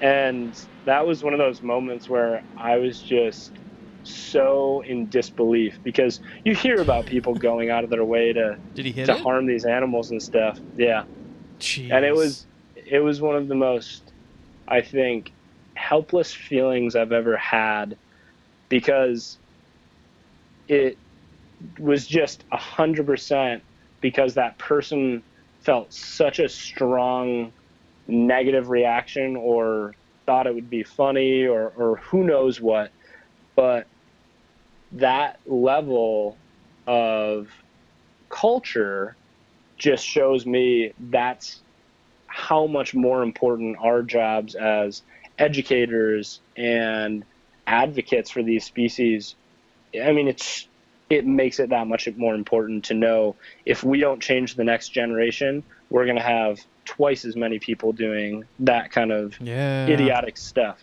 That's so that's so I'd, horrible. I'd be reaching man. for the nearest rock to throw at the back Oh my god, I- dude! That's I Yeah. cannot. I I can't believe that. Like I've heard of, I've heard of people going out of their way to kill a snake. But like, to do it when someone but literally yeah, was just, telling just you. told you about it, said Yeah. they're photographing You're obviously interested in it, and you're just gonna run it over right in front of dude. That's just you're Yeah. a piece of shit human for that. No, Like, are you absolutely. Like- kidding me? That oh my god. Yeah. I had Yeah, a family like, friend the- post a picture of a yellow rat snake she killed in her yard because it was in her chicken pen. And I mean, Yeah. it was a decent sized yellow rat, but then she was like, "We killed Yeah. it because we have a small dog." Oh my god. I unfriended Yeah, her. I was like, Get out "That's of here.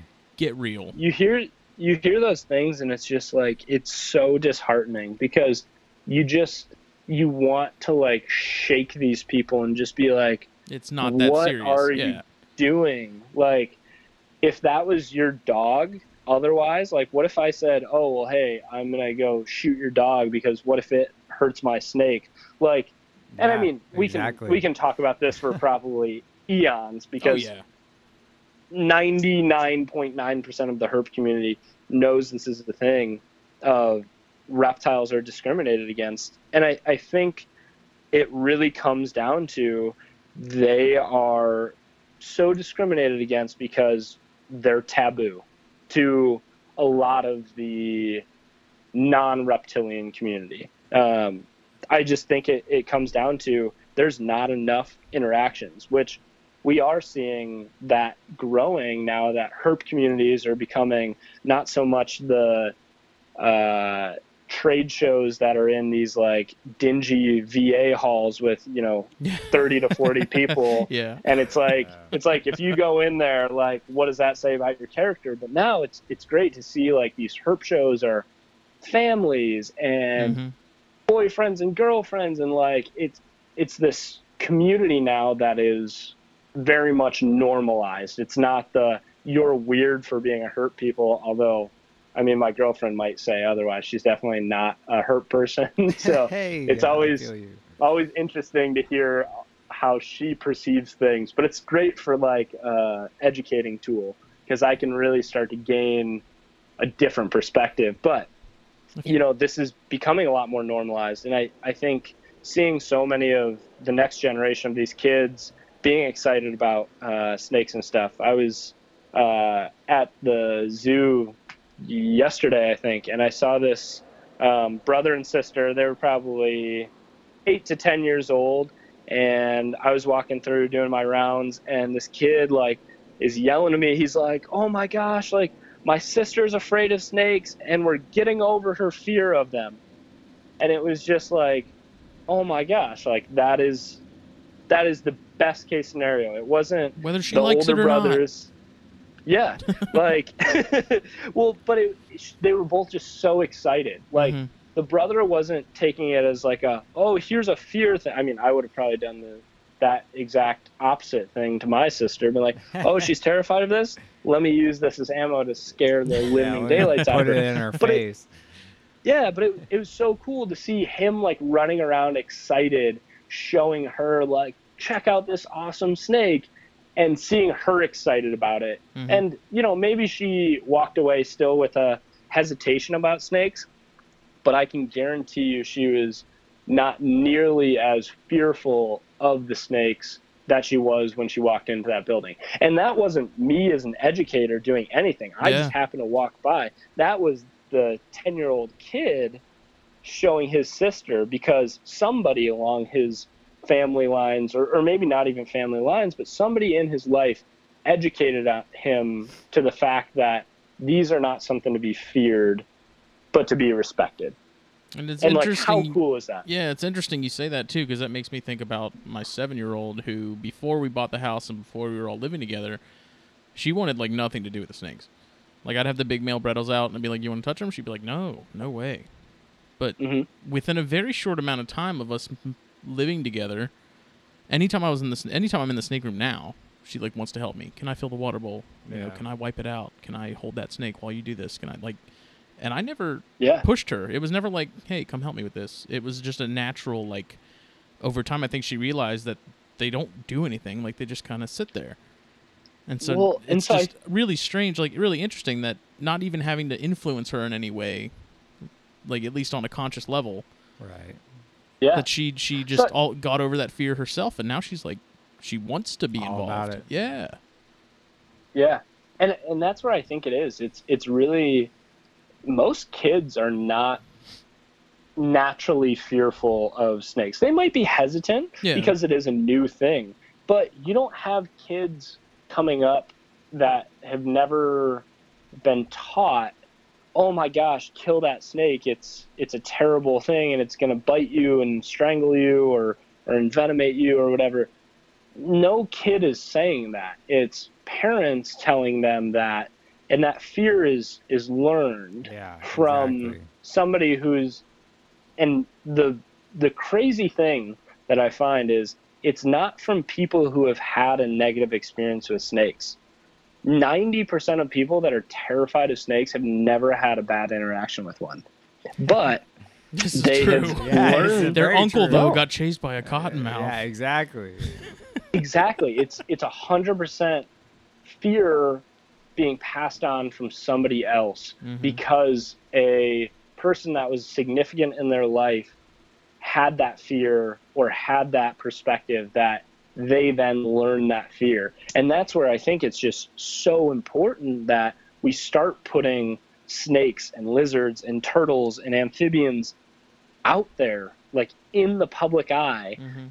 I want to see them as common as a, we see rabbits and guinea pigs. And like, imagine if for even let's say one out of every five dogs or cat homes that you know of, somebody had reptiles or amphibians at home. Like, reptiles and amphibians would not be this taboo thing that they have been for so long and is still are to this day Mhm. but it's it's changing as Yeah. more It's come a people long have way. I snakes mean, in their if you think about it. Oh, yeah. Absolutely. So that's one of the great aspects about the community just becoming what it is, and especially with social media. I mean, we can completely change the perspective of so many more with that influence that we can show. Hey, look, I'm taking my snake out and cleaning the cage, and it's not biting me and Mhm. trying to wrap around my throat and kill me. But before this uh, aspect of having uh, everybody can have a voice in social media, the only thing you'd ever hear about with snakes were they either escaped or they were trying to strangle somebody. And it's now that's not the case anymore. So I think we're starting to see some of that stigma uh, fall off the bandwagon. Start, starting to make the make the turn a little bit. Starting to take the curve, you know. But you think about how irrational some of these fears are with people. Yeah. Like I got that little Eastern King, right? Mhm. My uncle found that. Well, my aunt came across it. It was in their house, like crawling up their stairs from their front Oh, door up into like their living room. That thing is literally like this long. And my uncle said she couldn't even go to sleep. She was like nauseous. No, and I'm like- man. And I mean, I, I guess I'm I'm biased because obviously I'm a snake guy, but I just can't see how something that's literally like the size of a worm Right. can be that terrifying. So well, it's like just one of those things. They think that like they think all snakes are venomous, and if you get bit by it, no matter how big it is, you're gonna fucking die. And that's uh, it's That's- just it's stupid. It's silly, but it, that that's how it works in their head. Is this thing is dangerous no matter how big it is. you But at the same time, the neighborhood kids. So there's a little boy and a little girl that live like two doors down. Little boy doesn't care about any of the stuff in the snake room, but the little girl all is about it. fascinated. Like That's anytime awesome. I have bigs out, she's just staring so hardcore, and she wants to touch them, and then she's going and telling her parents about it and stuff. I'm like, "Uh, they're gonna come ask me like, what is she? Yeah. What is she touching? You know, Yeah. like is it anything dangerous? Is it anything that's gonna like? And it's just so funny because the boy has like zero interest. He's like, whatever, dude. But the little girl is Yeah. just, dude. She is like all about it. And I wonder if that's because my child is like, these are really cool. Like, check it out. Like, I had Yeah, bigs yeah. out one day in the front yard, my big male Bredl's. And, you know, my daughter got all excited. She's like, oh, check it out. And then, you know, little neighborhood girl's like, oh, that's really cool. And the boy was like, mm hmm. Yeah, Peace. sure. Yeah, whatever. He's not scared of it. He's completely indifferent to their Just gonna keep riding my scooter. yeah, pretty much. Yeah. Yeah. It's just it's weird that like at some point like where does where does that sort of fear kick in?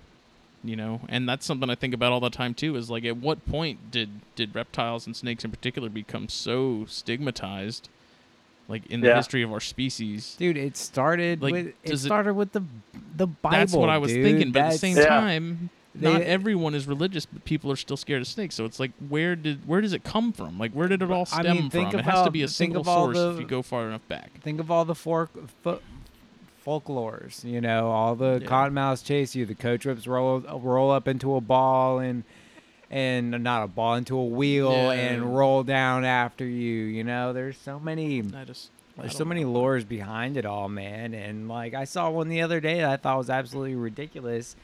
This lady was convinced that copperheads had a spiny tail that was that could inject you with with poison. Oh, I've heard that one. you know, and it's Oh, like, man, and, and they said great. it because it was the green tail. I'm like, you do realize that's gone after uh, not that long of a time. people Like, it's like, how does this even? Uh, yeah, Yeah. it's. I don't know. absolutely It's just interesting to think about. Like at some point there had to be a like okay, this information got enough ears to where then it became like a, a false truth. Yeah. I guess. I don't. I don't Yeah. know. I don't know. Well, it's, yeah, I've always like tried to kind of understand that as well, and I've always thought like, well, maybe it's just because we don't see them all the time. Yeah. But like, you think about some other things that, like, especially like animals and stuff that you don't necessarily see all the time. But I always go back to like rodents, right? So like, a lot of people are maybe not, maybe fear is the wrong thing.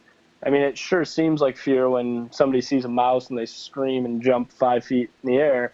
It's like, what is that mouse going to do to you, except for maybe Yeah. give you some nasty disease if you like literally find their nest or whatever and are breathing it in. But like, mice don't really pose any real threat to us or rats, Mhm. but people are still like kind of scared of them. Same things with like raccoons and opossums. People kind of have that general fear of them, and I've always wondered if it comes from just that we don't see them all the time, and I don't then see how you could be scared of a possum I though. think- I mean, I see that and I just laugh. Well, 'cause they're the I- I goofiest looking think- things ever. I think it's the Right. I, I almost think there's there is like a theme with it though, and it's stuff that's like around your ankles. The small stuff Maybe. that you don't really like. It's scur- the scurry, the stuff that scurries along the ground. It's, I think you get surprised of by thing. it. Yeah, 'Cause yeah, When it I worked at startles Walgreens, you. we had a rat problem, right? Yeah. This was like Yeah. forever ago, right? And we'd have these rats, and there was one in particular that I named Rambo because he would hang out in the candy aisle, and he would like he'd always eat the wa- like. Here's the weird thing, okay? So he would eat the outside of the regular Whoppers, but he would eat the inside of the peanut butter Whoppers. But what would happen is after closing, the lights would turn off, right, for the most part, except for like half of them, and he would just be sitting on the shelf, but he wouldn't move until you were like on him, and so you wouldn't see him because he's frozen. And so he used to scare the ever loving shit out of me, man, because like I'd be cleaning, like I'd be facing the island and cleaning up everything and making everything look presentable, and then all of a sudden he just like take off, and this wasn't a small rat, like he was pretty big, man, and so it was like that. That that always kind of freaked me out because it was like I know he was it's like a Jack in the Box. yeah, Like I know he's there, I just don't know, I can't see him at the moment, when and it's so it's like pop. exactly. And so we'd see those in like the stockroom and stuff, and it always kind of freaked me out because it's like you Yeah. they're there, but you don't know they're there until you're damn near touching them, and then it's like Right. And they run off and they're all fast and they squeal and just. But if I see a rat at like Pia and Cody's in the rat barn, I'm like, yeah, it's a rat, cool. yeah, I don't know, it's it's Yeah. strange. Yeah. No, that that is an interesting aspect because like yeah, maybe it is more of the startle Mm-hmm. factor of it versus cuz like yeah, if you look at a rodent in a, you know, bin or something or it's not really anything or even like lab rats and mice and stuff. Like if you were to go and look at one of those, you're not going to be like, "Oh man, Yeah. but when it's running around unexpected, maybe that's I mean, that's it's the key. same with snakes that get out. Like when I found that jansenii, I was like, oh shit, it was like that, yeah. that minute of like adrenaline, like you know what I mean, like that just like oh there it is, and it's yeah, and then after that like half a second, it's like okay let's get it, yeah, know? Or that you know the gray bands. I'd find a gray band on the floor. I'm like what, like what the hell? yeah, Didn't even know it was out. And there it is. Like yep. you know, it's just for a sec. caveman brain. Uh, for a second, I thought you said Jameson I Like No, Jameson's mom was like, yeah, I'd- I'd be pretty terrified. Yeah, no, like- I'd be scared.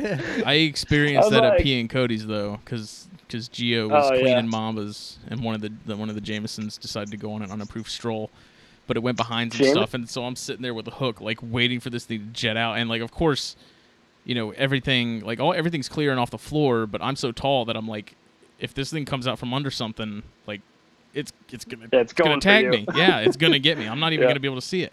And so I had like Yeah. the longest hook, and I'm just waiting. And it, it felt like we were wading through the water, and there was a shark, and we're like trying to figure out where it is and who it's going to hit first. You guys are in that scene of Anaconda Yeah, where they're waiting exactly, through and the. going- yeah, yeah. Yeah, But yeah. Mambas, Mamba's uh, getting out, especially Jamesons, are, are never fun. I was at a Kentucky Reptile Zoo. Um, they're friends of ours, and we were talking to them. Uh, well, Jim Harrison, he does all the venom extraction. Mm-hmm. Uh, he was working at jamesoni. We were like back behind one of their exhibits, and he was tubing it up to extract from it. And this thing, like he had just pulled like three black mambas, like big black mambas, and they were like puppy dogs compared to this Jameson. Dude, the Eye. Jamesons like, and the Westerns are the worst. nuts.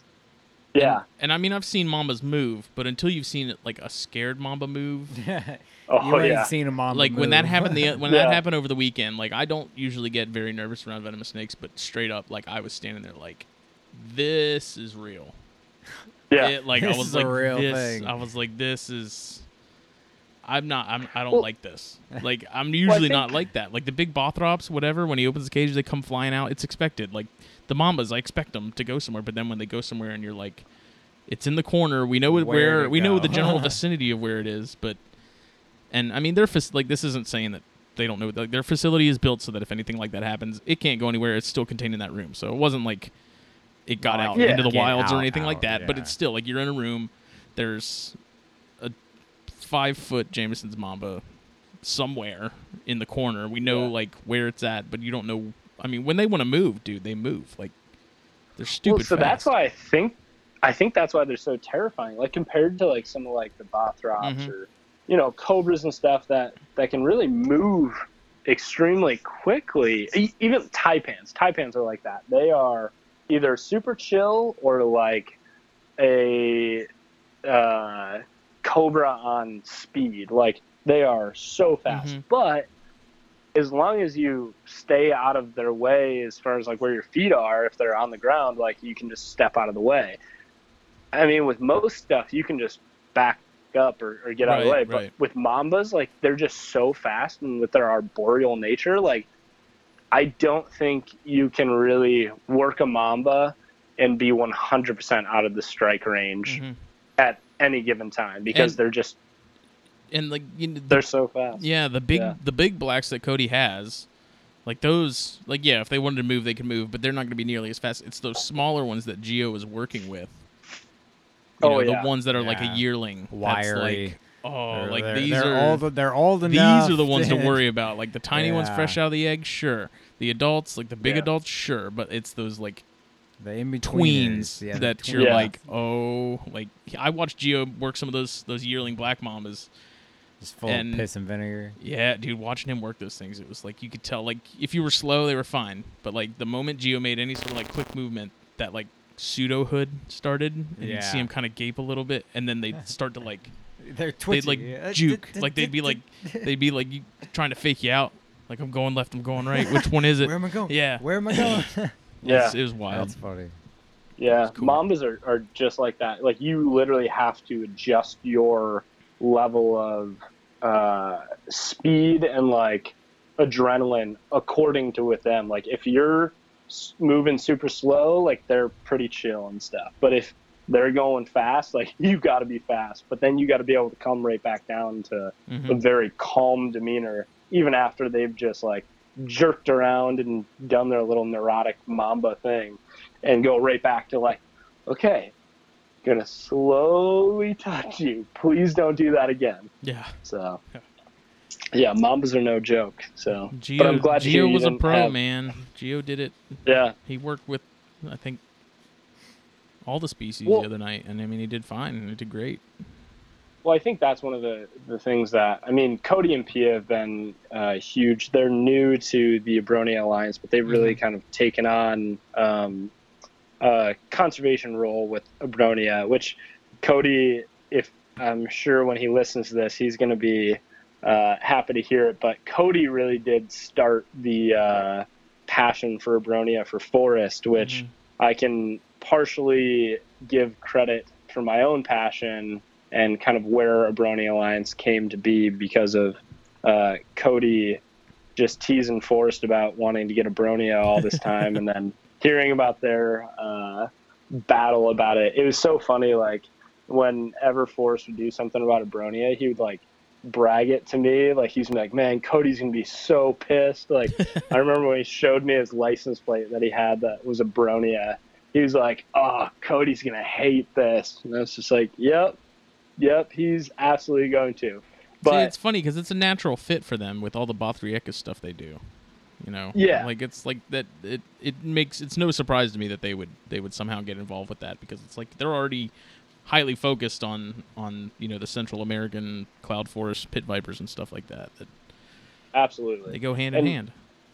Yeah, and that's one of the cool things. And I won't give too much of a spoiler because it's very much still in the idea phase. But um, I kind of discussed a little bit with Cody um, and some of the rest of the Abronia Alliance kind of team.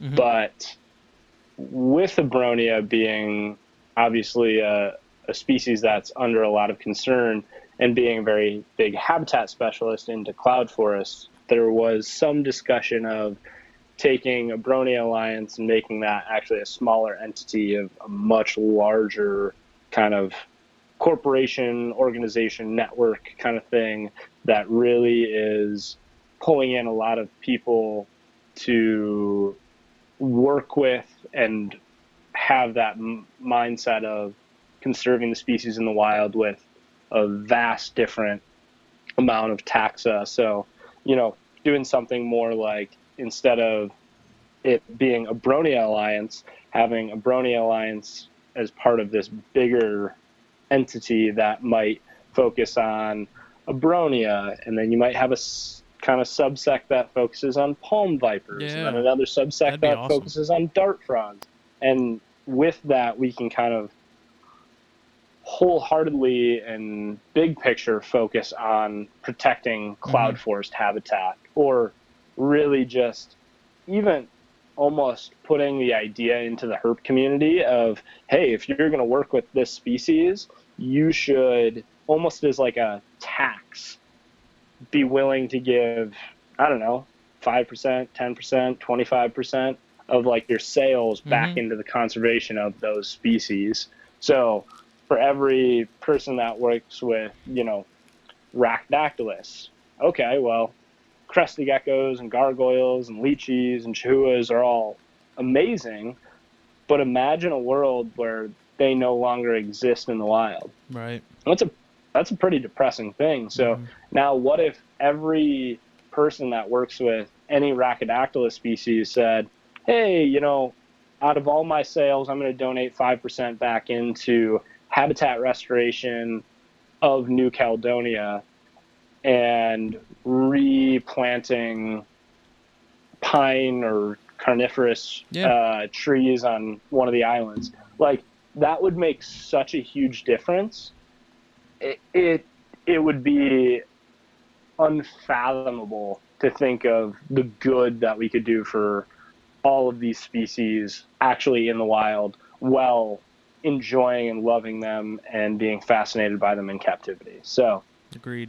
So again, just a little teaser, but how amazing would it be if we really kind of changed the perspective of even just a a handful of the community into thinking about putting their love for not only the captive sector but also the wild populations. Yeah. Uh, Well, we'll definitely have to it, have so- a conversation about that because I'm more than willing to help. So, absolutely. So, but we're so at big two, things. two hours has gone by very Yeah. quickly. And feels like it's been no time at all. Yep, that's how it works. Uh, where can people follow you and get in touch if they would like to somehow get involved? Yeah, so that's a great question. So our two biggest ways to reach us are on our Instagram, which is just at Abronia Alliance, Mhm. and then we also have a Facebook page. Um, again, Abronia Alliance. Um, so you can send us a message, um, DM, uh, comment on any of our pages. We are still, we are definitely reptile people, and not social media people. so if we're ever not perfect in responding or anything, we try our best to really make sure we're answering all the questions and helping give people information because it isn't just about us getting likes or follows or, or anything on the social media, but it's really about building this community of people that can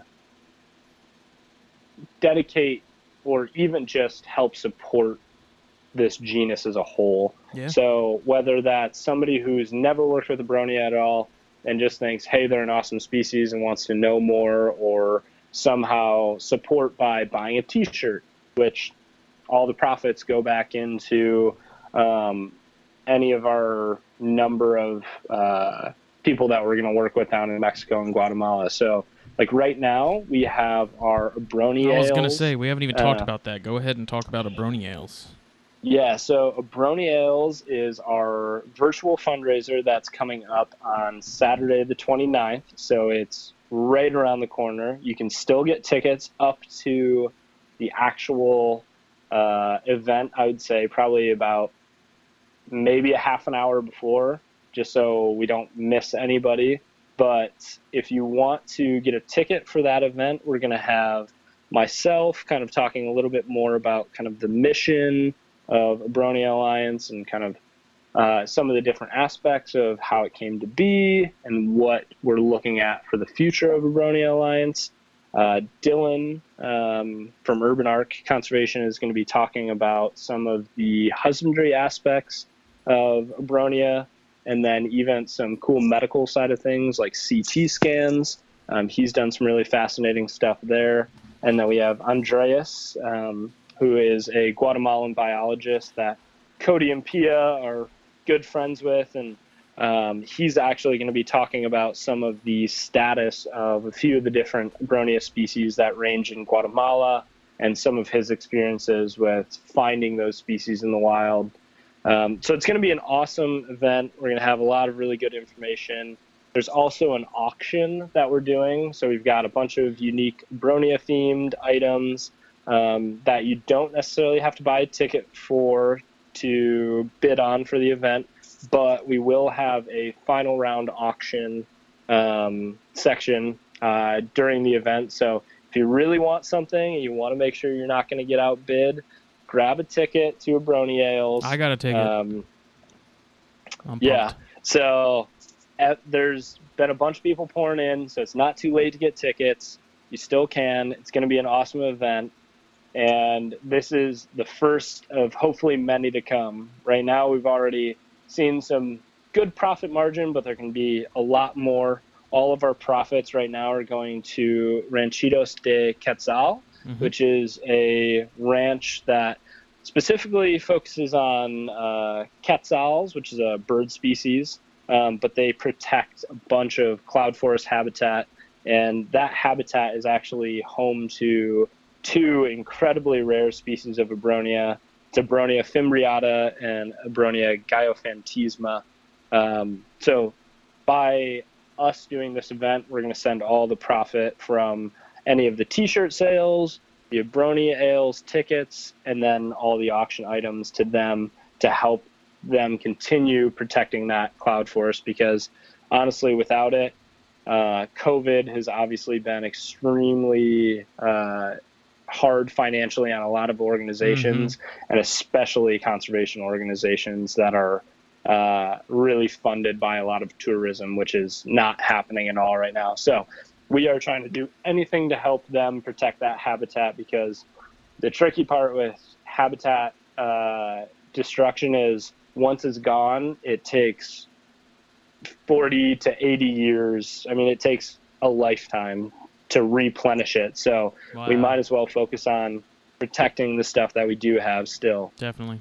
because those species can't thrive without it. So, if you want to get tickets, check out our Instagram or our Facebook on how to do it. But basically, it's sending $25 to reptile preservation at gmail.com.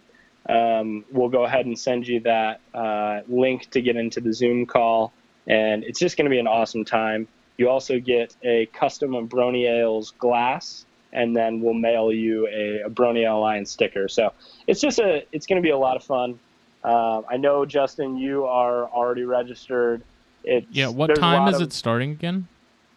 That's a great question. It is starting at 7 o'clock uh, p.m. Eastern Standard Time. Okay. So we tried to push it late enough where people, if they're getting off work or whatever, um, can still make sure to attend that. So it is going to be a fantastic time, and I've got to say we can't, we couldn't have done it without our friends over at Reptile Preservation Institute. Cody and Pia um, have been a huge asset, as well as everybody that's part of the Abronia Alliance team, from providing pictures to promoting the event. Mhm. Um, we really have an awesome uh, group of people working on this that are just 100% dedicated to giving uh, potential better outlook to the future of Abronia in the wild and in captivity. So, Love it. Awesome, man. Yeah, we we Yeah. appreciate it, man. This is yeah, a great thanks episode. for coming on. This was uh, very Yeah, and- informative. yeah, and thank you guys for having us. You know, um, you guys have been doing an awesome thing with the Herpetoculture Network and the podcast. Um,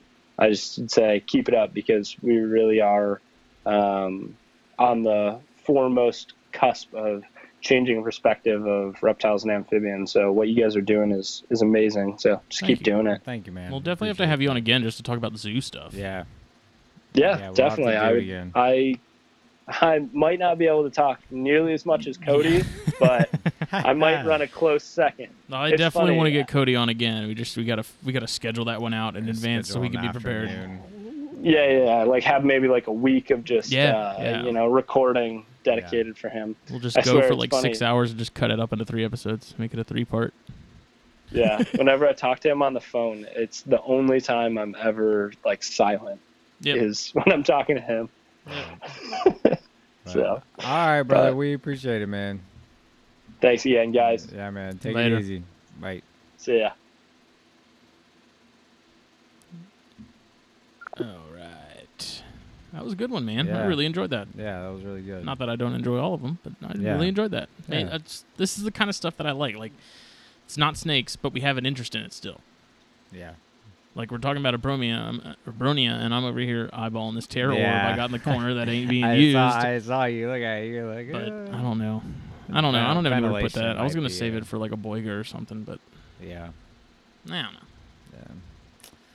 But this has been another episode. This is episode 93. 93. Sorry for the the two week hiatus. Yes. We was busy, But we but it makes back. you glad that we're back that much more. Yep.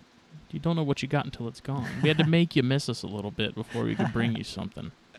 We've been hitting it hard for a long time straight, man. And that mic Every is week. awesome. Yeah. For I dig it a twenty five dollars, dude. Yeah, you can't beat It's this. nuts. Yeah. It's amazing. He's got one of these Behringer Ultra, what's it say? Ultra Voice twenty eight hundreds or something like that. 8500. Eighty five hundred. XM 8500 Behringer It's awesome. Ultra Voice. I love it. Ultra Voice. Very But- nice. This episode was brought to you by Steve Snaketuary and his Venom hot sauce. And MP Cages and Exotics with cages and racks, custom. Our boy Sean. I gotta Boy talk to Sean Sean. soon Yeah, and see what's going up. on. He's been busy with work. I think. Yeah. I haven't heard him heard from him much. Yeah. But thank y'all for listening, and we will catch y'all next week. Later.